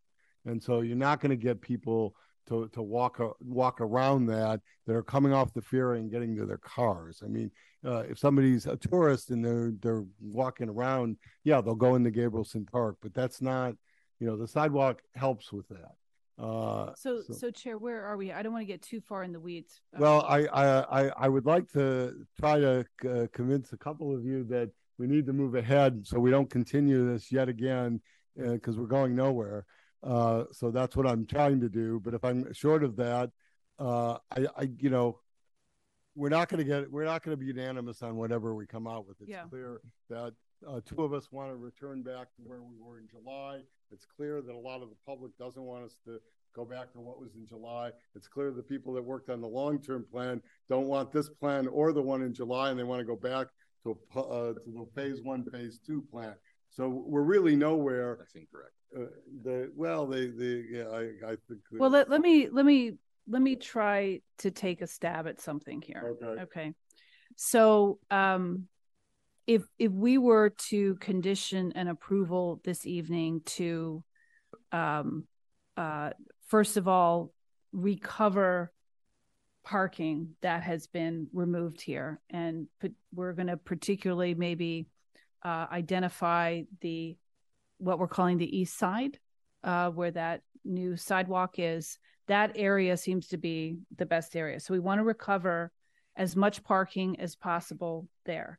That is assuming a loss of twenty-two spaces and not thirty-four or some other number. So that that is based on that assumption. So well, wait, ju- wait, wait, let me just clarify what you're saying. So we're losing twenty-two now. We'd be losing less than twenty-two. With Co- correct, correct. But th- this is assuming the base of losing twenty-two and not some other number, because we have to assume the consultant. But we have to assume. Okay, so w- so that that would be the first condition, right? The the, the second condition, and again, um, th- this is just the trial balloon here, is to uh, reduce the the height of the plantings at the east side of the parking lot against Gabrielson. So, so we are main we are uh, in, we are maintaining or improving. Actually, we're improving the the view corridor there um, to encourage people to uh, w- use the park for. Um, Uh, pedestrian crossing in that area. We um, it, this would also um, assume removing those trees uh, there as well. Uh, we would uh, encourage any kind of, we could consider moving the drop-off that is in the parking lot, moving that onto El Portal to maybe get a couple more spaces there uh, if we wanted to do that.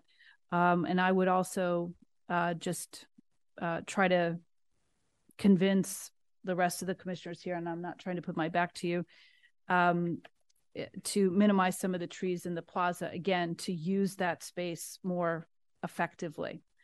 Um, is, is that enough of a condition regarding the parking uh, to satisfy uh, everyone's concerns? I'm I'm a little confused about one of those. To reduce the height of the plantings, Becky, isn't the bio retention area taking out the plantings between Gabrielson Park? It, it is, but it's with, it's replacing stuff with low stuff. It's all. But you've got stuff. Trees there too. Those aren't low, are they? They're high. Aren't some of those trees coming out? That's what I'm proposing. No, but I, I, I think they're where the bio retention is. So that really the plan so in, in the in the plans, it's in the plans, showing they're new trees, trees that are not currently in that location, they're unless trees. They're meant to be shrubs. Yeah, I'm saying no trees there is what I'm saying. Um, no, I understand, but I, I Becky, can you confirm that there are those trees that were on there weren't were actually part of this project? Because I'm not sure that they are. I'm not. I'm sure. I think they're they were just sort of illustrations, not actual. There, there's existing trees that would need to be removed, and then we had proposed new trees in that area. And so it sounds like the the solution here is re- continue to plan on removing the existing trees, but do not replace any trees in that area. Yes, your commission also asked to put trees in that area in the last meeting, so that it would obscure the uh, bioretention. Yeah, no, and that's the, correct. I looked on the planning plan and didn't see those trees. Are they on the planning plan, or they're just drawn? Are they listed, uh, the species and stuff? Uh, they should be. I'd have to look back at the plan to understand what species they were, but those those trees were intended to be put there, planted there at the request of the commission. Okay. It, and I, that, I, I, miss, I must have missed it on the planning plan, but okay. So you're and, suggesting... And Becky you know, and Director McGowan, you are correct. That was something that we talked about last time, but based on this new design, we're trying to be responsive to to to what we're talking about here in terms of the parking. And the the last potential condition, again, this is a trial balloon I'm putting out here, is, is, is to um, actually include some of that uh, uh, circulation wayfinding, uh, Becky and Do- Director McGowan, that you had identified in your slides to maybe encourage people to uh, use the park uh, to to circulate towards Gabrielson um, uh, to be as safe as possible, because we were concerned about that with Tracy Way, and we should be concerned about it everywhere. Um, well, so, I asked a question about the minimized trees in the plaza. There's four, four Becky, there's four trees in the plaza. Is that correct? Yeah, correct. We we reduced the number to only four trees at this point in the plaza. And and at the base of those trees, there was something in the planning plan that had shrubs. Are those not there anymore? Um, I believe that there's there's some sort of a ground cover that goes in the wells around the trees. Okay. Um, um four trees is too many in your look. Anyway. If if you don't like it, take it out. I'm just trying trying to put a trial balloon okay. here to move this along. And if it's not going to move, then that's fine too. I'm just trying to bring it to some sort of reasonable conclusion. Right, so re- recover parking, reduce height of the plant, re- remove the trees that in the Gabrielson Park. What was the third one? Um, the wayfinding on, yeah. Um, that would lead people towards Gabrielson Park to circulate. And of course, if you've got, if someone can actually see the sidewalk there and where they can go, then maybe they'll be more, more um, willing to go that way. And I would also, maybe I'd add one more condition, and uh, Director McGowan, this is about the Parks and Rec uh, uh, containers. I would just ask that all of this parking, because we're trying to get parking back, actually be used for parking and not for any of that storage, which I know is considered temporary because you can actually move it, but it's pretty much functionally permanent. So it, we'd like to just keep the parking as parking, and maybe Um, find find a, a better or, or more convenient location for that that stuff in, in the future. So I'll put that out there. You guys let me know. Uh, her thoughts on those conditions. Can can we just expand on the angled parking? Um, are we still saying that sidewalk remains? Yeah. Well, we maximize. The, we got the engineers to maximize and it, it might include angling at a different angle than you typically have. It'd be like greater angles so they can make get the fire trucks. To, I, I would leave it to the engineers. If that has to be sacrificed for the parking, the parking is more important than the sidewalk. So that's the priority. If they can keep both, great. If they can't, you know, that that loss of fourteen spaces total would be, I, I that would need to be the the minimum goal of getting parking back. That's that's where I am, at least. Um, so, uh, well, another way to do this, rather than taking out the, the, the sidewalk, is to say that the plan is acceptable, provided we don't lose more than fourteen spaces. There you go. Because um, that, that'll allow, give the um, engineers to work with Director McGowan and Director Phipps to to make it work. Maximum of fourteen parking space loss. Um, your thoughts on the reduction, uh, removing the trees, Commissioner Sauer? I think they should be removed from the plaza. No, from the plaza or from, we're talking about the ones on Gabrielson Park. Uh, yeah, if we if we either misspoke or responding to how that sidewalk is now, then yeah, we could remove those. But I would also further reduce the four in the plaza as well. Four on the yeah. I shade is shade is needed. There can be needed. There are other alternatives where we don't have more trees down I, in I, that area. I, Becky, can I can you clarify for me? I believe that uh, there are trees that there are benches where you show the line where the that uh, where which are gonna there's trees that are gonna come out. There's two or three trees near the kiosk, and those come out because that whole line of greenery comes out. Is that correct? Yeah, that's correct. Well, there's there's a bunch of little little mini trees and, and planters I don't think we're talking about, but there is a tree, yep, a couple trees near the kiosk that are being removed. Um, so those those are, would still be removed, I suppose, in this case. I mean, honestly, the, if you want any shade there, There, there was like one bench or two benches, the trees, we those have... trees would come out. So four trees to me doesn't seem excessive. They originally had eight or ten or something. It's...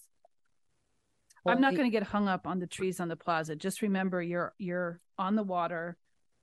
There are lots of birds, and they are going to go sit in that tree where there's a bench underneath, and you can imagine what will happen. So well, I'm not for them, but that's, you know, uh, that's I'm not going to get hung up. I'm not going to get... You know, if someone wants to get bombed, then that's where they should go.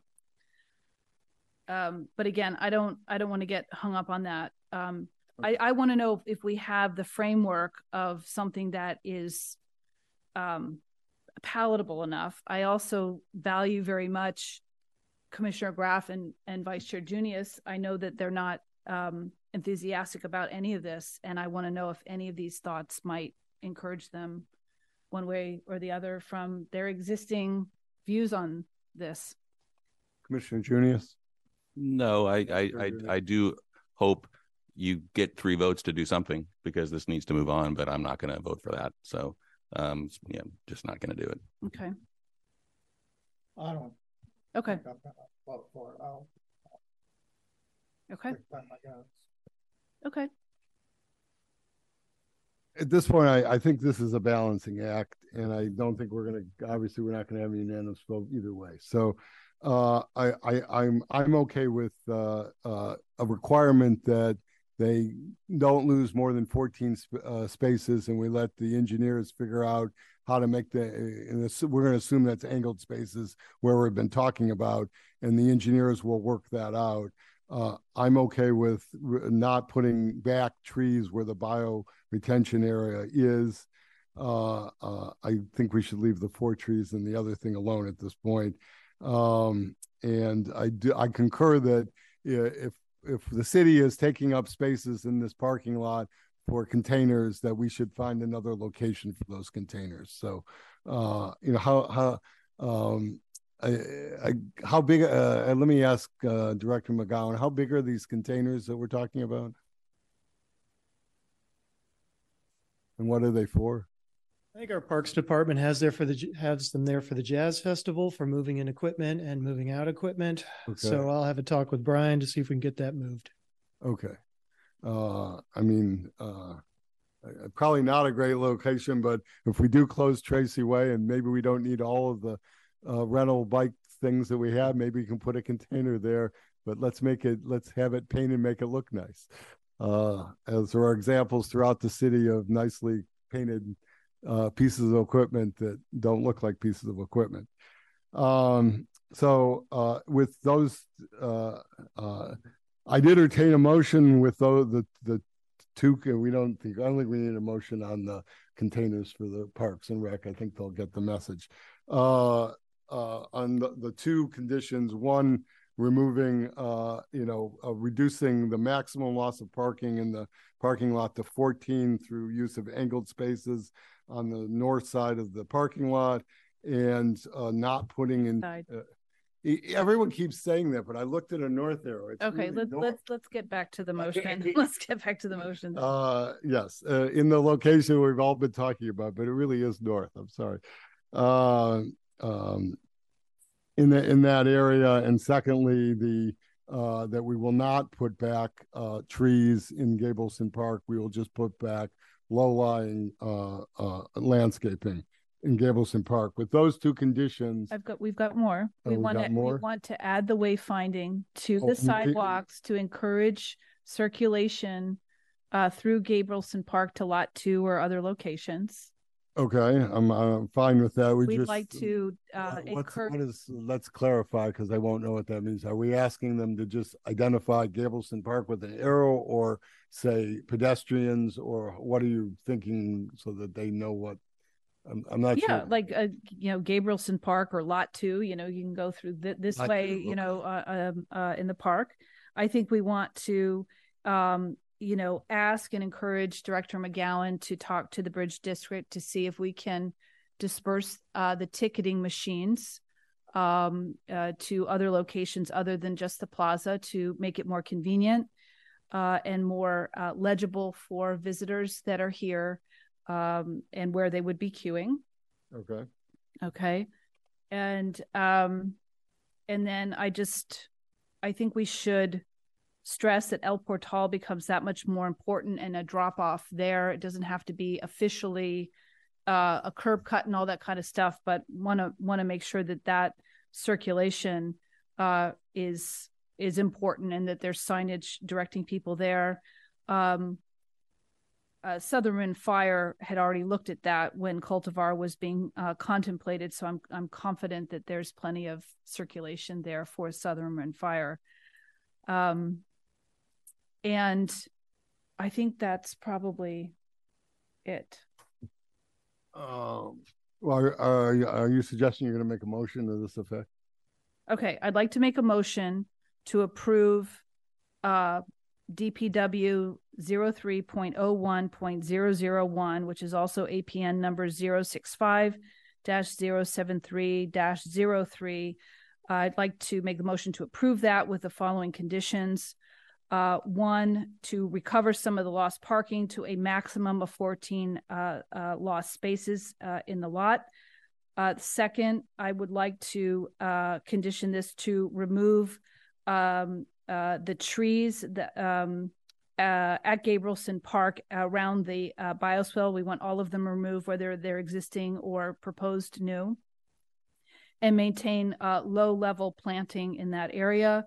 And the third is to uh, continue your wayfinding signage program uh, to the sidewalk area uh, but out, outside of the yacht club, but towards Gabrielson Park, to encourage um, uh, pedestrians or those walking their bikes uh, away from the ferry uh, to use that area instead of the parking lot uh, to reduce any issues regarding um, concerns of safety, uh, et cetera. Uh, and then finally, just uh, encourage and, and make note that El Portal becomes that much more important, and potentially a second drop-off location. Um, uh, not that that needs to be part of the scope of the work, but uh, that, that that would be encouraged, as well as a, a second access uh, to the area. Uh, as it relates to Uh, I just want one clarification before we take a vote. Uh, the comment that was made by H P C and the location of the fountain, uh, I would just like to ask uh, Director McGowan and Director Phipps if you could just please confirm um, the location of that fountain as it relates to H P C or whatever they um, commented on regarding that. The current, thank you, Commissioner. The current proposed location of the fountain is in line with the H P C recommendation to the Commission. Thank you for the clarification. Um, So with that, that is my motion on the floor. Okay. Uh, thank you, Commissioner Feller. Is there a second? You can second, can't you? Uh, I can. I, I I will second the motion. Uh, further discussion about the motion? No. Uh, Commissioner, Commissioner uh, Director Phipps, can you take a roll call vote? Yes. Thank you, Chair. Commissioner Saad? Yes. Commissioner Graff? No. Commissioner Feller? Yes. Vice Chair Junius? No. Chair Luxembourg? Yes. Motion passes. Thank you. Okay. Uh, we'll now move on to item seven B. forty-six Curry Avenue. Uh, and uh, Matthew. Yes, we have planner Matthew Mandich joining us this evening. He'll be leading the item in connection with forty-six Curry Avenue. Matthew, uh, I believe that you have a presentation. Yes, I do. The floor is yours. All right. Wait for that to get loaded up. Thank you very much. Hello, commissioners. On to something very different. Mix it up a little bit. Um, hopefully a little bit more straightforward as well. Um, so uh, the item before you today or this evening is... Um, a design review permit and encroachment agreement for um, entry improvements in the right-of-way at forty-six Curry Avenue. Next slide, please. Um, here's the project location. You can see there on the left, the parcel and um, kind of how far scooted up on that parcel the the house is to the to the front parcel line. And there is a, uh, a view of it from Google Earth as well. Uh, next slide, please. Uh, the request from the applicant is for the approval of a design review permit and a recommendation of approval for an encroachment agreement to the City Council. This is for exterior entry improvements in the public right-of-way at forty-six Curry Avenue.